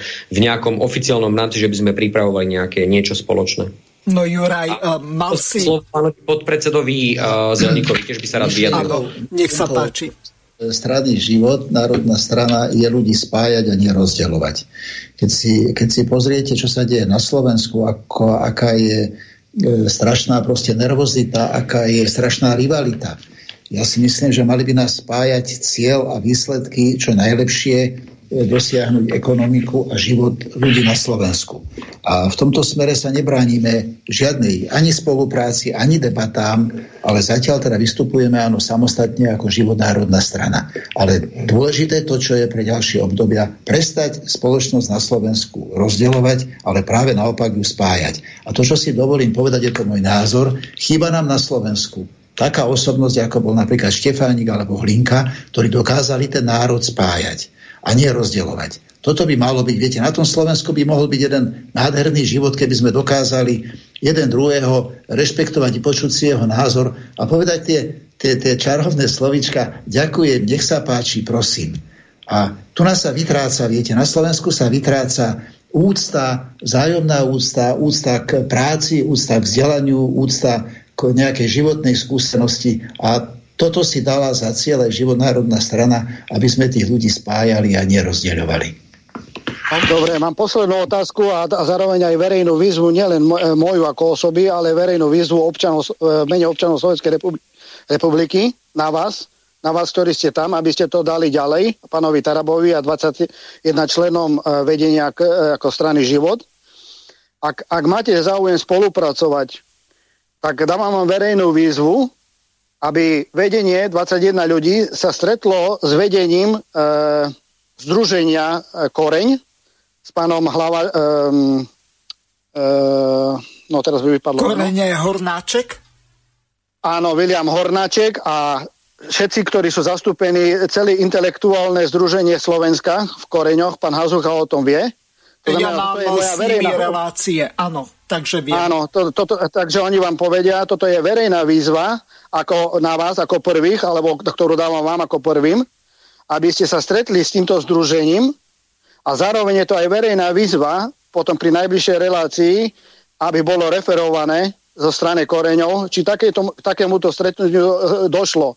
Pretože všetci môžu hovoriť, že chceme spájať, ale ak z druhej strany, z intelektuálnej stránky korene počujeme, že nikto nemá záujem o spoluprácu, o návrhy, tak je to potom v čudu. Takže toto je moja verejná výzva a posledná e, moja otázka alebo speke Dobre, no, ďakujem pekne, budem počúvať. Ja tiež ďakujem poslucháčovi Jozefovi z Nemecka. Aha. Do počutia.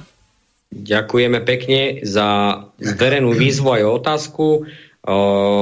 Ja môžem zareagovať len teda to, čo sa zaznelo na, ku koncu vyjadrenia pána poslucháča, že e, to združenie korenie, korenie nedostalo nejakú odpoveď, alebo ne, ne, že nereagujeme, neviem vôbec o tom, že by nás oslovili a teda to mám na starosti komunikáciu e, našej strany Život aj s podnetmi, ktoré prichádzajú zvonku. E, ja dávam svoju e-mailovú adresu, ktorá je zverejnená na web stránke našej strany. Nech sa páči, tam sme dostupní e, Rovnako je tam dostupné telefónne číslo pevnej linky našej strany, ktorú v prípade dostupnosti samozrejme okamžite reagujeme na podnety, ktoré prichádzajú v časovej následnosti vzhľadom na to, že uh, v podstate od ro- rok a pol uh, pôsobíme ako život národná strana, takže určite, určite radi odpovieme, pokiaľ bude to relevantná ponuka na spoluprácu, ktorá, ktorá bude kompatibilná s národnou politikou, s národným záujmom Slovenska, s konzervatívnou politikou. Môžeme sa o konkrétnych návrhoch rozprávať, ale nemám informácie o tom, že by sme boli oficiálne oslovení z toho združenia Korene, William Hornáček. Uh, ďakujem pekne a teda vyzývam ja, Združenie Korene, aby teda nás kontaktovalo oficiálnou cestou na moju e-mailovú adresu na web stránke Život. Nech sa páči. Mhm. Dobre, Pán Zelník, vráťme sa k tej predchádzajúcej ukážke, kde ste hovorili vy a takisto pán predseda Tomáš Taraba ohľadom cien energií, najmä v školách, zdravotníckých zariadeniach a samozrejme na úradoch a tak ďalej. No, máme ďalšieho volajúceho, takže pán poslucháč, ste vo vysielaní, nech sa páči, môžete položiť otázku. Uh, dobrý deň, dobrý večer. Martin pri telefóne. Ja by som večer. mal viac otázok, ale prvá by to aj bola teda, aby som bol v téme v tej, k tej energii. Áno. A teda bavíme sa tu o tom, že sú vysoké ceny, pretože slovenské elektrárne predali, neviem, hovorí sa buď dva alebo až 5 rokov svojej produkcie, ktorú ešte nevyrobili. Áno, dva roky minimálne. Áno. A teraz my tu riešime už e, dôsledky, neriešime príčiny. Ani jedného politika som nepočul, že by riešil to, aby ďalším zákonom zakázal tento predaj, tento predaj elektriny, ktorá by mala byť v prvom rade určená pre slovenský trh. kde, kde je napísané, že medzi tým, ako sa tu bavíme o tom, že sú teraz vysoké ceny, tak slovenské elektrárne už nepredali na ďalší rok tú energiu, hej? Ešte sa neodstranila vôbec príčina. Áno. Toto som žiadneho, žiadneho politika nepočul, nepočul hovoriť.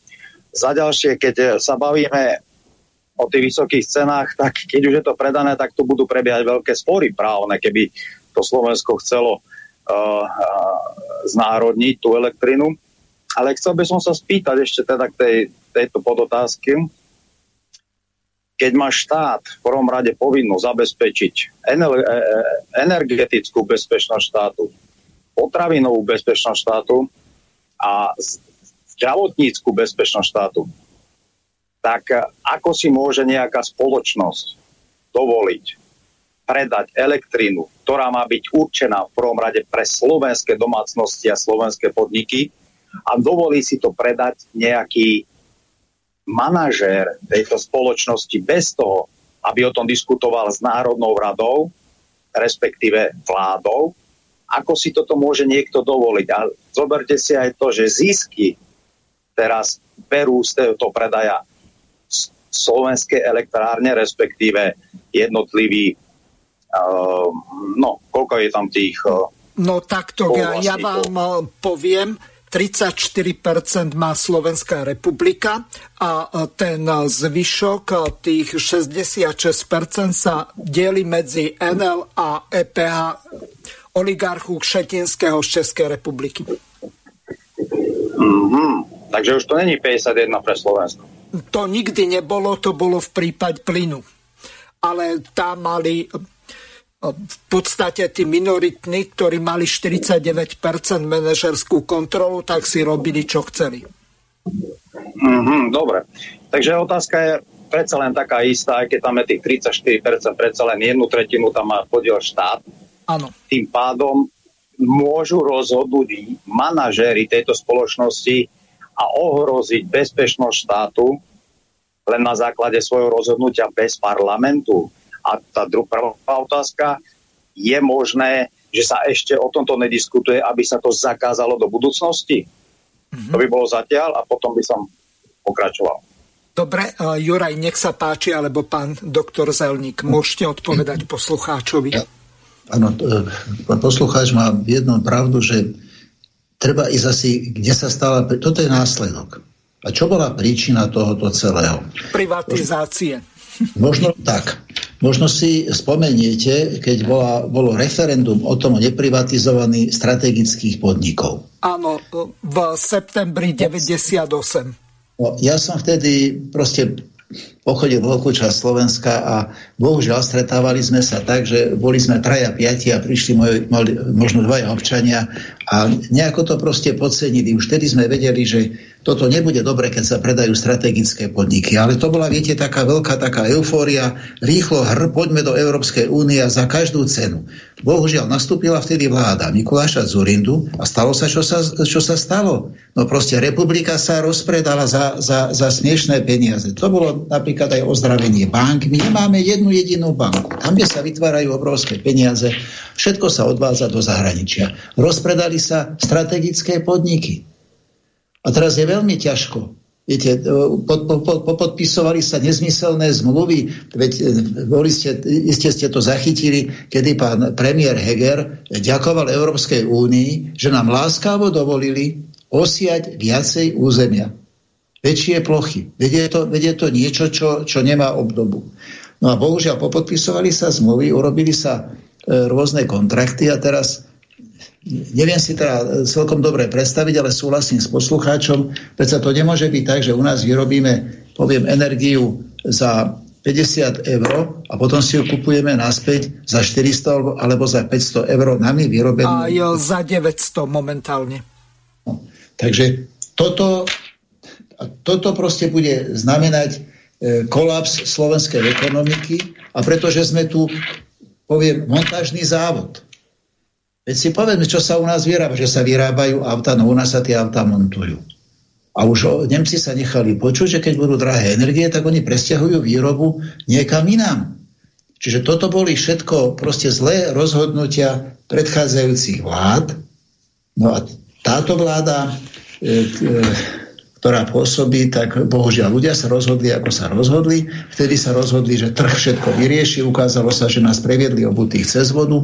No a pokiaľ tam nenastúpia ľudia do vlády, ktorí, a to, čo pre, aj presadzuje strana Život, národná strana, že mali by to byť ľudia znali v danej problematike.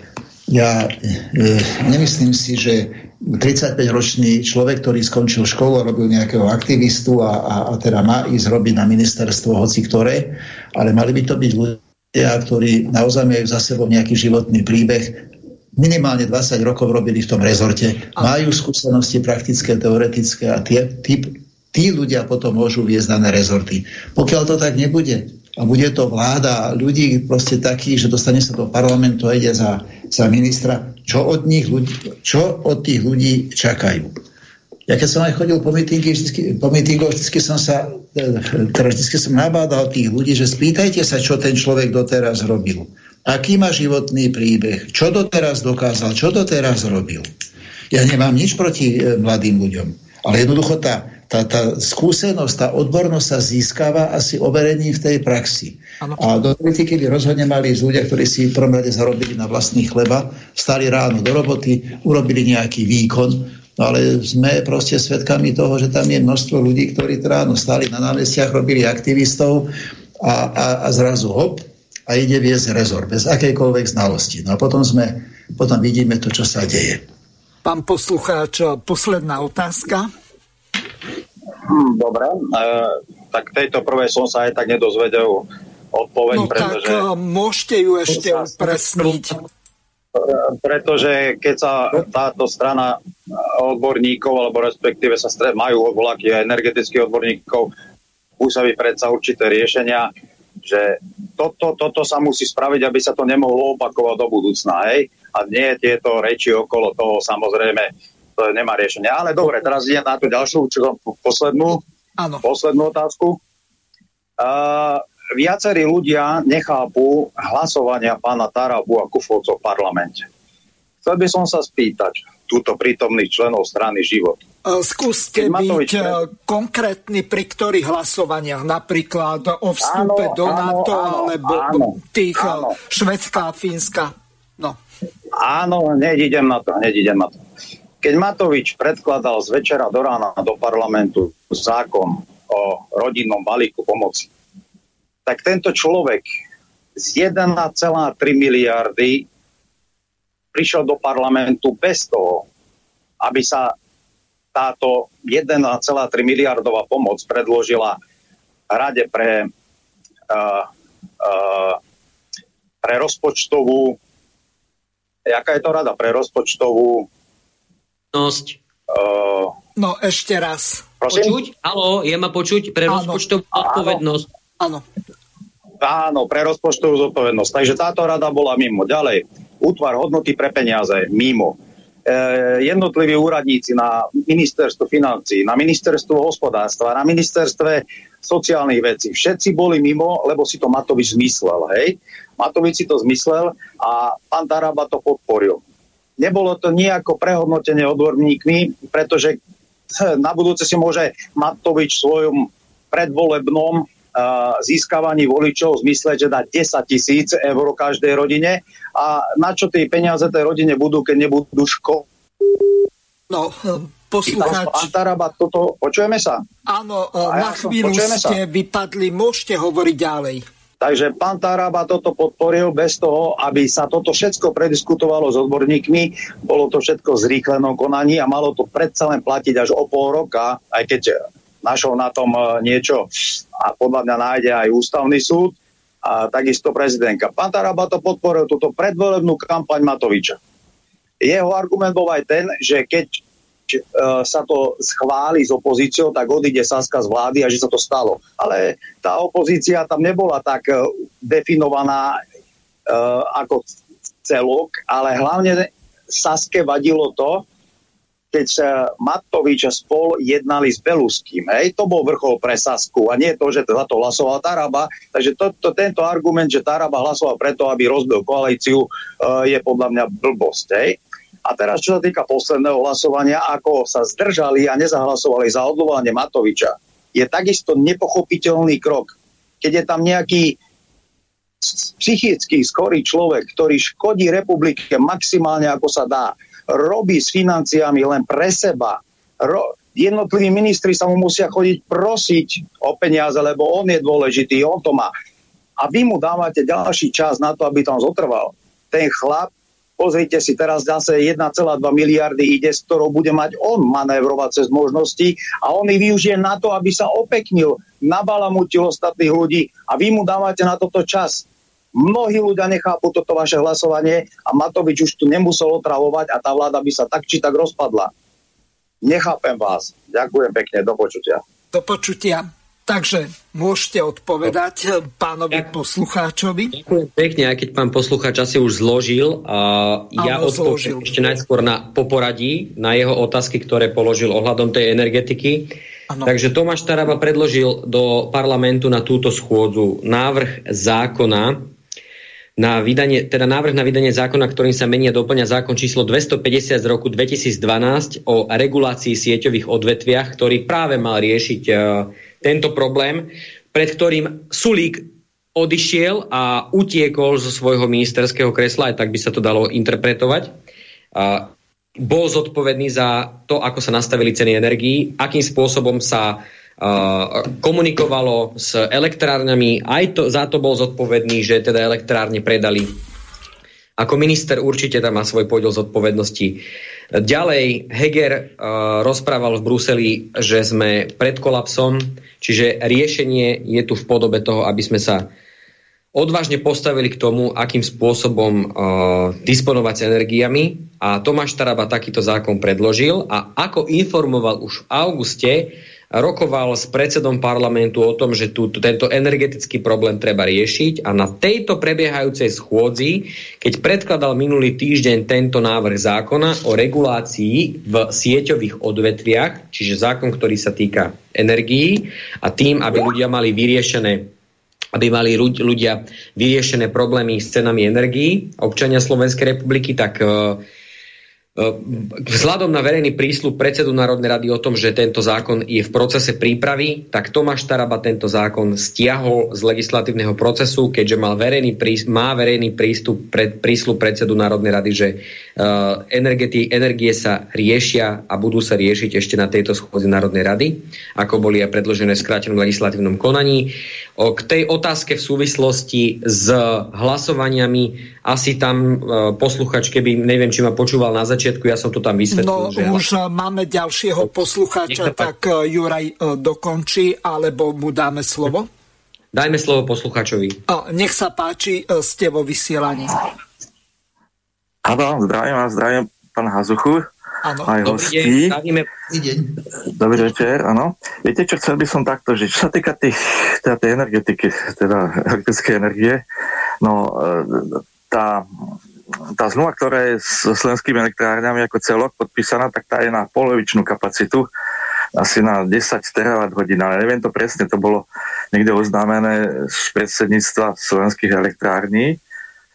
A nebolo by od veci, keby pán Taraba si to dal nejako zistiť, lebo bolo by dobre netápať, ale proste mať tú zmluvu nejak zverejnenú, aspoň teda tá časť, čo sa dá, podľa mňa by sa dalo niečo zverejniť, alebo, alebo respektíve, aby pán Taraba to potom nejakým takým spôsobom komentoval, aby z toho bolo jasné, že o čo sa jedná. Je to znamená, 10 terawatt hodín by sa dalo ešte pre Slovensko ako to e, získať. A ešte by som mal jeden návrh, totiž to. E, my tu máme teraz e, v skúšobnej prevádzke tretí blok Mochovce. Áno. To bude nejako okolo, okolo 470 megawatt megawatov, ale on sa potom zvyšuje ten výkon. Napríklad tie ostatné bloky boli takisto 440 všetky 4, ale pracujú presne na 500. To znamená, oni majú, oni majú rezervu a sú vo veľmi dobrej kondícii. To je ruská robustná technológia a pravdepodobne budú ešte dlho pracovať.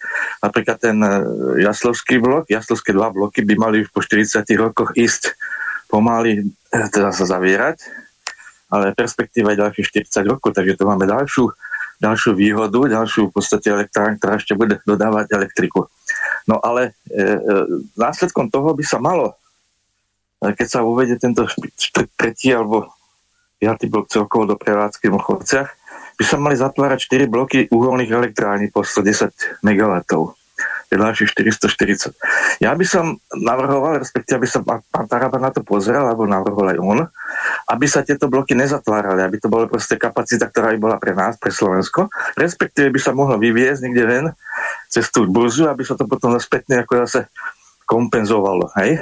To znamená, že keď Francúzi teraz otvárajú svoje elektrárne, pretože nemajú, majú tie e, niektoré, niektoré atomové bloky majú odstavené a uvádzajú do prevádzky uhelné elektrárne, tak by sme to mohli samozrejme robiť aj my, pretože sú na to dôvody a to by sa proste nejakým spôsobom mohol poriešiť táto energetická kríza na Slovensku. Ďalej tu máme ešte 220 MW Gabčíkova, ktoré, ktorý nepatrí po slovenskej elektrárne, to, ktorý patrí vodohospodárskej výstavbe a to je štátny podnik. To znamená, to je takisto naša elektrina. Takže nejakým takým spôsobom by sa to mohlo riešiť, pretože ináč skutočne na to doplatíme. To, to si neviete predstaviť, chápete, tá nezamestnanosť, ktorá keď tie podniky budú padať, hej. Kto to, kto to bude financovať týchto nezamestnaných, hej? Budeme nielen teda na nezamestnaných, ale všetky výrobky ostatné pôjdu do astronomických výšok. Hej? To sa proste následne až potom niekedy za nejakú dobu prejaví. A to, a to budú nielen ako u nás, ale zahraničie samozrejme. A taký Francúz, ktorý má 4000 eur, hej, no tak dajme tomu, že ten ešte ak tak vyžije, ale keď my pôjdeme na, na, na takéto vysoké ceny, hej, skutočne ja, ja si to neviem predstaviť. To je vážna vec a treba sa s tým vážne zaoberať. Takže, takže by som vás poprosil prípadne o váš názor. Ďakujeme veľmi pekne, pán poslucháč, takže e, nech sa páči. Ďakujeme veľmi pekne, určite. E, ja sa s vami absolútne stotožňujem.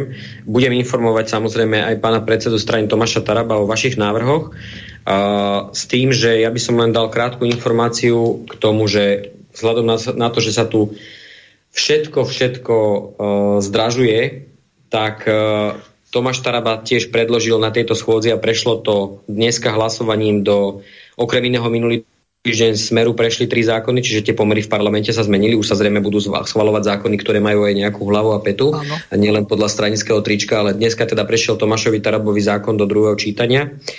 Národná rada bude o tom rokovať aj na ďalšie schôdzi, aby sa teda rovnako ako Česi aby sme nemali povinnosť mať v palivách biozložku vzhľadom na to, že pálenie pšenice ktoré nedostatok spôsobuje to predražovanie potravín a zdražuje sa aj benzín. Aj takže... kukurice. Aj presne tak, čiže dovtedy, kým budú predčasné voľby, túto krajinu treba aj nejakým spôsobom spravovať, preto strana života Tomáš Taraba aj s ostatnými kolegami dávame do parlamentu zákony, ktoré doposiaľ neprechádzali, však náš zákon o diaľničnej známke, ktorý, za ktorý sa strana odborníkov nezahlasovala na predošlé schôdzi, pričom to bolo v prospech občanov Slovenskej republiky. Ale vzhľadom na to, že teda pomery v parlamente s poslancov sa zmenili, tak predpokladám, keďže minulý týždeň prešli, prešiel smeru pomaly ústavnou väčšinou tri zákony, že budú te, a teda dneska prešli aj tie nám niektoré zákony, takže sa bude teda už tu zvažovať aj nejaké rácio. Nie, nie, nie, nie len nejaké nálepky a teda ja by som len dodal k tomu, čo aj posluchač sa pýtal v súvislosti s tými hlasovaniami, tak dostala sa mi informácia, že už aj predseda strany Smer Fico uznal, že Tarabovi sa pri hlasovaní o Matovičovi opäť podarilo prehlbiť vládnu krízu a je Smer pripravený na okamžité rokovanie s celou opozíciou, vrátanie uh, Tomáša Tarabu aj dnes večer. Uh-huh. Ja ešte pripomeniem pánovi poslucháčovi, že Slovenská republika vstupom do Európskej únie tak sa zaviazala zatvoriť dva bloky v Mochovciach. Eh, malo by v tomto čase eh, prebiehať nejaké verejné obstarávanie na búracie práce. Mala by to robiť spoločnosť Javis, to je vyraďovacia spoločnosť tu by asi bolo dobre na našich hostí, keby dokázali zabrániť tomu, aby sa tieto dva bloky, ktoré sú ešte vo funkčnom stave, nezbúrali, lebo ak si spo, e, spomeniete, bolo to v roku 2008, tak vtedy e, Fico nariadil navoziť e, palivo do týchto blokov, lebo oni sú ešte prevádzky schopné.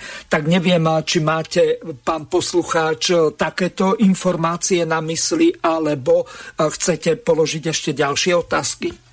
Som tam ešte? Áno, ste tu, môžete hovoriť. Viete čo, ja neviem, či ste mali na mysli eh, bloky, či ste mali na mysli Mochovecké, alebo asi Bohudické bloky dva, ktoré boli vyradené, e, ktoré, ktoré teda vyradil Zurinda. No, tie boli vyradené za Zurindu, ale e, neboli doteraz zbúrané. Tak, tak, no, tak, tak som myslel. No, vyradené. No tak ale neviem, či sa to ešte spustiť tieto bloky, možno, že by sa dali. Ako to treba zvážiť, hej? Áno. Dobre. Chcete sa ešte niečo spýtať, alebo dáme ne, možnosť e, ďalším poslucháčom? Ne, ne, nebudem držovať. Ďakujem, dovidenia. Ja tiež e, veľmi pekne ďakujem. Dovidenia. Ďakujeme. Dobre, e, tak budeme pokračovať ďalej. Ja ešte pripomeniem niektoré dôležité veci. No, zás máme poslucháča. Nech sa páči, môžete položiť otázku. Uh, tu je poslucháč Jozef, ktorý volal uh, ohľadne tej verejnej výzvy. Ja by som chcel rozšíriť túto otázku, ktorú poslucháč uh, predo mnou telefonujúci povedal. Ja by, vás, ja by som vás poprosil, vaši vážení hostia, aby ste sa pozreli na to, že prečo za vlády Smeru sa rozpredali slovenské elektrárne a nechal sa tam taký maličká firma, čo pohovoril pán moderátor Hazucha Javis, kde sa spaľuje radioaktívny odpad, ktorý sa vyprodukuje pri, povedzme, rengenoch, uh, ATD, ATD, ale nielen zo Slovenska, ale zo zahraničia. Uh, pozrite sa na kauzu Javis. Ak si do Facebooku hore také maličké okienko s hlupou dáte hľadať, dáte eh, kauza Javis Smer, respektíve do Google, no, tak vám to príde. Uh-huh. Hej? A skúste sa pozrieť, že koľko miliard sa tam uh, pre, ako, preperie. Doslova, koľko sa na tom zarába. Že prečo Smer si nechal takýto podiel v takej maličkej firme. A skúste sa pozrieť na vlastnícke vzťahy tej firme Javis. No a e, odpoviem hneď aj tým poslucháčom, ktorí volali, že e, e, naše e, atomové stanice budú fungovať 30-40 rokov. Áno, budú fungovať. Ale to funguje tak, ako hovorí pán Michalko. Straty sa budú ako sa to hovorí pán Hazucha, socializovať a zisky sa budú kapitalizovať. To znamená, že oni si teraz zoberú zisky. Áno. Skúste ma opraviť. No, uh, straty sa socializujú, to znamená, zaplatia to daňoví poplatníci a najmä občania cez DPH a zisky odídu uh, do zahraničia súkromným vlastníkom. Čiže uh, zisky no, sa presne. sprivatizujú. Presne, takže v tomto zmere momentálne sa zisky privatizujú, v tomto momente aj tými predkupnými zmluvami a tak ďalej. To znamená, zisky idú teraz preč, ale keď príde čas sanácie týchto jadrových elektrární, tak my to budeme platiť, vážení občania. Ano. A všetkých poslucháčoch e, odporúčam si tiež vyhľadať Radio Trak e, a túto kauzu e, Javis. Ďakujem pekne, pretože čas uteká. Do počutia. Do počutia. Nech sa páči, e, môžete pokračovať ďalej. Ďakujeme veľmi pekne za podnet. Budeme o tom informovať e, poslancov Národnej rady. Uh-huh. A ja tu mám ďalšiu ukážku pripravenú. E, takto to vyzerá ohľadom prestrelky medzi Šeligom a pánom Tarabom. Pán Šeliga, zdôraznili ste, že tento návrh zákona, ktorý má riešiť zníženie cien v energetike, aby sme od neho veľa neočakávali, lebo je to atomový kufrík, ktorý sa iba niekedy by mal aktivovať na nejakú obmedzenú dobu. Tak ak sa nevyriešia tie ceny energii, tak potom atomový kufrík bude celé slovenské hospodárstvo, celý slovenský priemysel, pretože jednoducho tí ľudia skončia na dlažbe. Ak tento atomový kufrík nebude dostatočný, ktorý sa tu pripravil, tak jednoducho ľudia pripravia ten druhý, ktorý bude oveľa výraznejší. Myslím si, že táto kríza ak si spomínam, pred pár mesiacmi tu vôbec tejto rovine nemusela byť. To je kríza spôsobená tzv. odborníkmi a politikmi, ktorí sa predháňali, ako nastaviť čo horšie podmienky ktorý, ktorých výsledky teraz žneme. Ešte sú takí blázni v Európskej únii, ktorí ešte povedali, že treba uvaliť aj sankcie na jadro. To asi je ešte, aby sme si odstavili aj tie jadrové elektrárne. Takže nemám žiaden dobrý dojem, keď títo politici, ktorí toto nastavili, teraz prichádzajú s riešeniami. A na Slovensku áno, bol to Heger, bola to Čaputová, oni si tu robili PR na tom, akí sú tvrdí, kritizovali nás, ktorí sme hovorili, buďte opatrní v týchto veciach. A toto je teraz výsledok. Takže ja si myslím, že ľudia nemajú žiaden strach z toho, že v energetike bude núdzový stav. Ak zmyslom toho núdzového stavu by mali byť nižšie ceny. Ale keď ten zákon naozaj nebude stačiť, tak musíte okamžite prísť niečím, čo stačiť bude. A preto by, nemalo, by sa nemalo báť rozprávať o tom najtvrdšom riešení a to je buď prebrať elektrárne, alebo jednoducho zakázať export slovenskej elektriky nad rámec toho, čo Slovensko potrebuje. To je celé.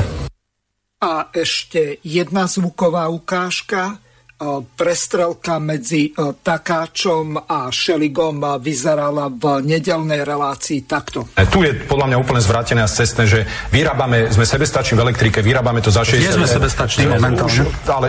Slovensko sa stáva nezávislé od dovozu elektriny, teda stávame sa sebestačným. Ako ste počuli, Slovensko sa stáva sebestačným. E, tu je podľa mňa úplne zvrátené a cestné, že vyrábame, sme sebestační v elektrike, vyrábame to za 60... Nie sme sebestační momentálne. Slovensko sa stáva nezávislé od dovozu elektriny, teda stávame sa sebestačným. Ako ste počuli, Slovensko sa stáva sebestačným. Schválne som to prehral dvakrát, aby bolo naprosto jasné, že Šeriga aj v priamom prenose klame, hoci premiér a takisto expert na energetiku, tak sa vyjadrili naprosto jasne. To sme kde vlastne, keď už to, čo je medializované a povedané premiérom, tak ešte sa neguje tak eh, spustením eh, tretieho bloku eh, sme sa stali sebestačným, dokonca budeme mať, keď pôjde na plný výkon aj prebytok elektriny. Nech sa páči. No, v každom prípade ja sa stotožňujem so slovami Tomáša Tarabu. Jednoducho, tuto to treba riešiť tak, že Slovensko bude mať zabezpečenú kapacitu energie za dostupné ceny pre občanov Slovenskej republiky. Netreba sa báť pristúpiť k riešeniam, ktoré či už uchopiť elektrárne, alebo e, obmedziť a zafixovať to, aby kapacita elektrickej energie, energie bola použitá pre občanov Slovenskej republiky. Viete, mnohí sa spoliehajú na to, alebo stále hovoria o nejakej solidarite v rámci Európskej únii. To treba si povedať ale jedno, veď máme skúsenosť, keď bola, pandémia, keď bola pandémia. Pre Slovensko prišiel kontejner s rúškami do Nemecka, do Hamburgu. Ale k nám sa už nedostal. No jednoducho Nemci ho kúpili a my sme nedostali nič. A jednalo sa vtedy, keď sa jednalo o, o naozaj, e, ne, nevedeli sme, o čom to ešte je, ale o vážne ohrozenie obyvateľstva. A jedny rúška nám niekto zobral. A teraz ja sa pýtam, keď niektorí sú takí chytráci a stále hovoria o tom, že o nejakej solidarite, no každý sa na nás vykašle prvom rade by, máme tu na slovenskú vládu, ktorá by sa mala starať o slovenských občanov. A bohužiaľ aj poslanci, niektorí, ktorí sú v, Euró- Európarlamente za Slovenskú republiku, sa teda správajú veľmi e, e, poviem zvláštne, keď neobhajujú slovenské záujmy, ale obhajujú záujmy úplne iných, e, iný, iných krajín a iných e, proste nadnárodných korporácií. To je, to je tragédia. Áno, Takže... týmto ľuďom sa hovorí vlasti zradcovia, kolaboranti alebo kompradori, ktorí v podstate tak ako v kolóniách kedysi možno ešte v minulom storočí, tak presadzovali cudzie záujmy. To boli domáci takí zradcovia, ktorí takýmto spôsobom fungovali. Ešte mám tu jednu poslednú ukážku, nebudem ho prehrávať e, celú. Doktor Kotlár e, z televízie Slován, vzdelaním lekár, tak e, oboril sa do tých nárokov lekárov ohľadom amorálne vysokých platov. Vážení doktori, tejto veci jednej ja nerozumiem. Povedzte mi, prečo v čase, keď ľudia nemajú za čo kúpiť jesť, nemôžu si kúpiť palivové drevo alebo pelet, aby kúrili doma, aby znížili náklady na domáce. Povedzte mi, ako je možné, že vy v tomto čase, ktorý zarábate okolo 3000 eur mesačne, čisto, možno aj viac, vy si v tomto období nárokujete na zvýšenie platov. Vysvetlite mi to, lebo ja tomu nerozumiem. A zdá, je to tým, že si povieme, oni si to zaslúžia, zaslúžia si to. A kto si vlastne nezaslúži teraz túto pomoc? Samozrejme sa jedná aj o sestre a ostatných pracovníkov, ktorí pracujú v zdravotníctve. Vysvetlite mi, ako je možné, že v čase, kedy si máme všetci trošku odopierať, vy požadujete zvýšenie platu. Vysvetlite mi, prečo sa v tejto dobe nezomknete a neurobíte niečo oveľa radikálnejšie, ktoré vyrieši problémy nielen vám, ale aj tých, ktorí za, za vami chodia ako chorí. Čiže vy sa zdvihnete platy, ostat, tie peniaze sa samozrejme vytratia z toho, z toho fondu e, podpory tým, ktorí ich budú potrebovať, napríklad na nákup peliet, alebo ja neviem, palivového dreva, čo by mohli e, lesnaté oblasti e, dávať na prídel a označiť každej rodine jeden strom, ktorá teda kúri palivovým drevom, čo samozrejme teraz Budaj chodí a sliedi, kto čo vypili. Tak mi vysvetlíte, prečo v tomto čase neurobíte to, že sa zomknete a poviete, že zdravotníctvo prestáva fungovať kvôli tomu, že vy ste vo vláde idioti a že nastúpime do práce až vtedy, keď sa znormalizujú všetky vzťahy v parlamente alebo sa vyhlásia predčasné voľby alebo neviem čo. Vysvetlite mi, prečo všetci lekári teraz vyžadujú vyššie platy, keď oni sami majú pomerne vysoké platy v tomto období. Prečo si to nenecháte niekde na, na nejaké iné obdobie? Uvedomujete si, že ste odrazom presne vlády, ktorá e, využila e, finančné prostriedky, rozhádzala ich na nezmysly. Teraz rieši otázky, ktoré vôbec nesúvisia s krízou medzi obyčajným ľudom? Robíte presne to isté. Nehovoriac o tom, že vy ste boli tí a, a ja s vami, akorát ja som sa k tomu nepridal a mnoho statočných lekárov, ktorí dookola pripomínali, že to násilné, akože nevinútené očkovanie odporúčané pod hrozbou straty zamestnania a straty vstupu do, na poštu a banky, že to bolo proste v poriadku. To tí istí lekári, ktorí teda toto podnecovali, teraz žiadajú vyššie platy. To sa ako chcete pozrieť tým ľuďom do očí? Takže aspoň toľko, lebo do konca relácie už máme len 5 minút. Pán Zelník, ako vy sa vlastne na to dívate ako lekár? No, ja by som neházal všetkých lekárov do jedného vreca a e, musím povedať jedno, že to zvyšovanie platov je troška také, by som povedal, nešťastné a poviem e, prečo. To, že treba viacej financií do zdravotníctva, áno, to sme aj žiadali a ako prezident asociácie, asociácie Poliklinika zdravotníckých zariadení aj spolu, aj spolu s asociáciou nemocníc e, Slovenska a ďalšími asociáciami stále e, upozorňujeme na to, že otázka v zdravotníctve je katastrofálna. Vysvetlím. Nie je to len teda e, problém súčasnej vlády, aby sme boli spravodliví, ale treba povedať, že 10 ročia je zdravotníctvo nedofinancované. V zdravotníctve vznikol tzv. skrytý dlh v objeme okolo odhadujú to asi 3 miliardy e, eur. Čo je to ten skrytý dlh? To sú, nemaluje sa, neopravuje sa, zastarala technika. Keď prídete na e, mnohé oddelenia, tak e, je tam technika, ktorá má 15 aj 20 rokov. Ďalej, zadlženosť v zdravotníctve doposiaľ je okolo miliardy 200 miliónov eur. Zadlženosť to znamená nevyplatené faktúry za do sociálnej poisťovne za odvody, nezaplatené faktúry dodávateľom liekov, špeciálneho zdravotného materiálu, mnohokrát sú to nezaplatené faktúry za energie. Je to obrovská čiastka. A z tohoto dôvodu aj naša asociácia, aj v spolupráci s ostatnými, ktorí sme v zamestnávateľ, asociácii zamestnávateľských zväzov, sme požadovali navýšenie zdrojov, ale nie na platy, navýšenie zdrojov, zdrojov do zdravotníctva, aby sa tento stav, proste pretože ak budeme e, v tomto stave pokračovať, to zdravotníctvo proste skolabuje. Není možné, že pri takejto takomto nezaplatený faktúr vo výške viac ako 1 miliardy budú nám dodávateľia dodávať ďalej zdravotnícky materiál. Veď sa nemôžeme žiť na, na dlh opakovane. Ano. Viete dobre, že dochádzalo ku odložovaniu zdravotníctva, ale napriek tomu, že sme, že sme deklarovali, že tých financií do zdravotníctva prichádza menej, keď porovnám rozpočet oproti roku 2020 a 2021, dostali sme o 1 milión eur viacej.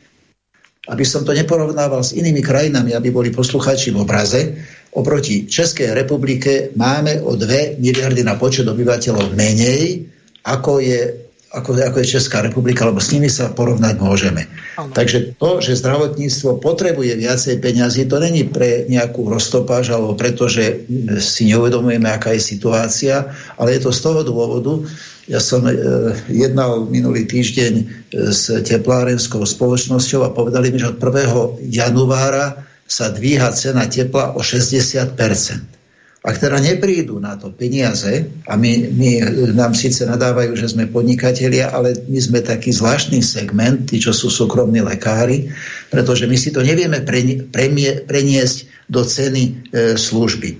Ak e, sa zvyšuje cena energie, tak okamžite, ak, bol, ak bola cena rožku alebo chleba mala nejakú sumu, tak okamžite sa to premietne do ceny, keď sa zdvihnú energie. My to nevieme urobiť a my sme odkázaní na to, že rozpočet sa schváli raz za rok a poisťovne nám držia ceny také, aké, aké sú a, a nevieme do toho zahrnúť ani infláciu, ani zvyšovanie cien. Čiže potom sme naozaj pred jedným takým obrovským problémom že alebo prestaneme vyšetrovať, aby sme ušetrili na energiách, alebo budeme vyšetrovať a nebudeme schopní tie energie zaplatiť. No máme nechať, ja neviem si predstaviť, že by sme mali vykurovať napríklad polikliniku alebo, alebo nemocnice na nejakých 19 stupňov. Veď to sú ľudia, ktorí sú ležiaci a my predsa im, čo budeme im dávať tri paplóny, aby, alebo čo budeme robiť, to je, to je predsa Takto sa predsa poskytovať zdravotná starostlivosť e, nedá. Čiže vrátim sa ku tomu, naozaj z financií, ktoré do zdravotníctva idú, tak e, ak neprídu väčšie, väčší objem, nastane katastrofa. A poviem ešte jedno, ak e, napríklad nemocnica z toho, čo dostane od zdravotných poisťovní, vzhľadom na to, že je tu na zákon o platových pomeroch a minie 90% iba na platy, zamestnancov, takáto nemocnica predsa nemôže existovať. Takto môže existovať nejaký mestský úrad, ktorý zaplatí svetlo, teplo a, a kúpi, ja neviem, papier a, a nejaké pera, ale nemocnica to je, poviem, malá fabrika kde treba nakupovať lieky, treba nakupovať špeciálny zdravotný materiál, prístrojová technika je drahá. No, bohužiaľ, čas dnešnej relácie sa nám naplnil. Lúčim sa s pánom doktorom Zelníkom a Jurajom Moravčíkom. Prajem vám príjemné počúvanie ďalších relácií. Do počutia. Vysielací čas dnešnej relácie veľmi rýchlo uplynul, tak sa s vami zo štúdia Banska Bystrica Juh lúči moderátor a zúkar Miroslav Hazucha, ktorý vás touto reláciou sprevádzal. Vážené poslucháčky a poslucháči, budeme veľmi radi, ak nám zachováte nielen priazeň, ale ak nám aj napíšete vaše podnety a návrhy na zlepšenie relácie, lebo bez spätnej väzby nebudeme vedieť relácie zlepšovať za čo vám vopred veľmi pekne ďakujem. Do počutia. Táto relácia vznikla za podpory dobrovoľných príspevkov našich poslucháčov. I ty sa k ním môžeš pridať. Viac informácií nájdeš na www.slobodnyvysielac.sk Ďakujeme.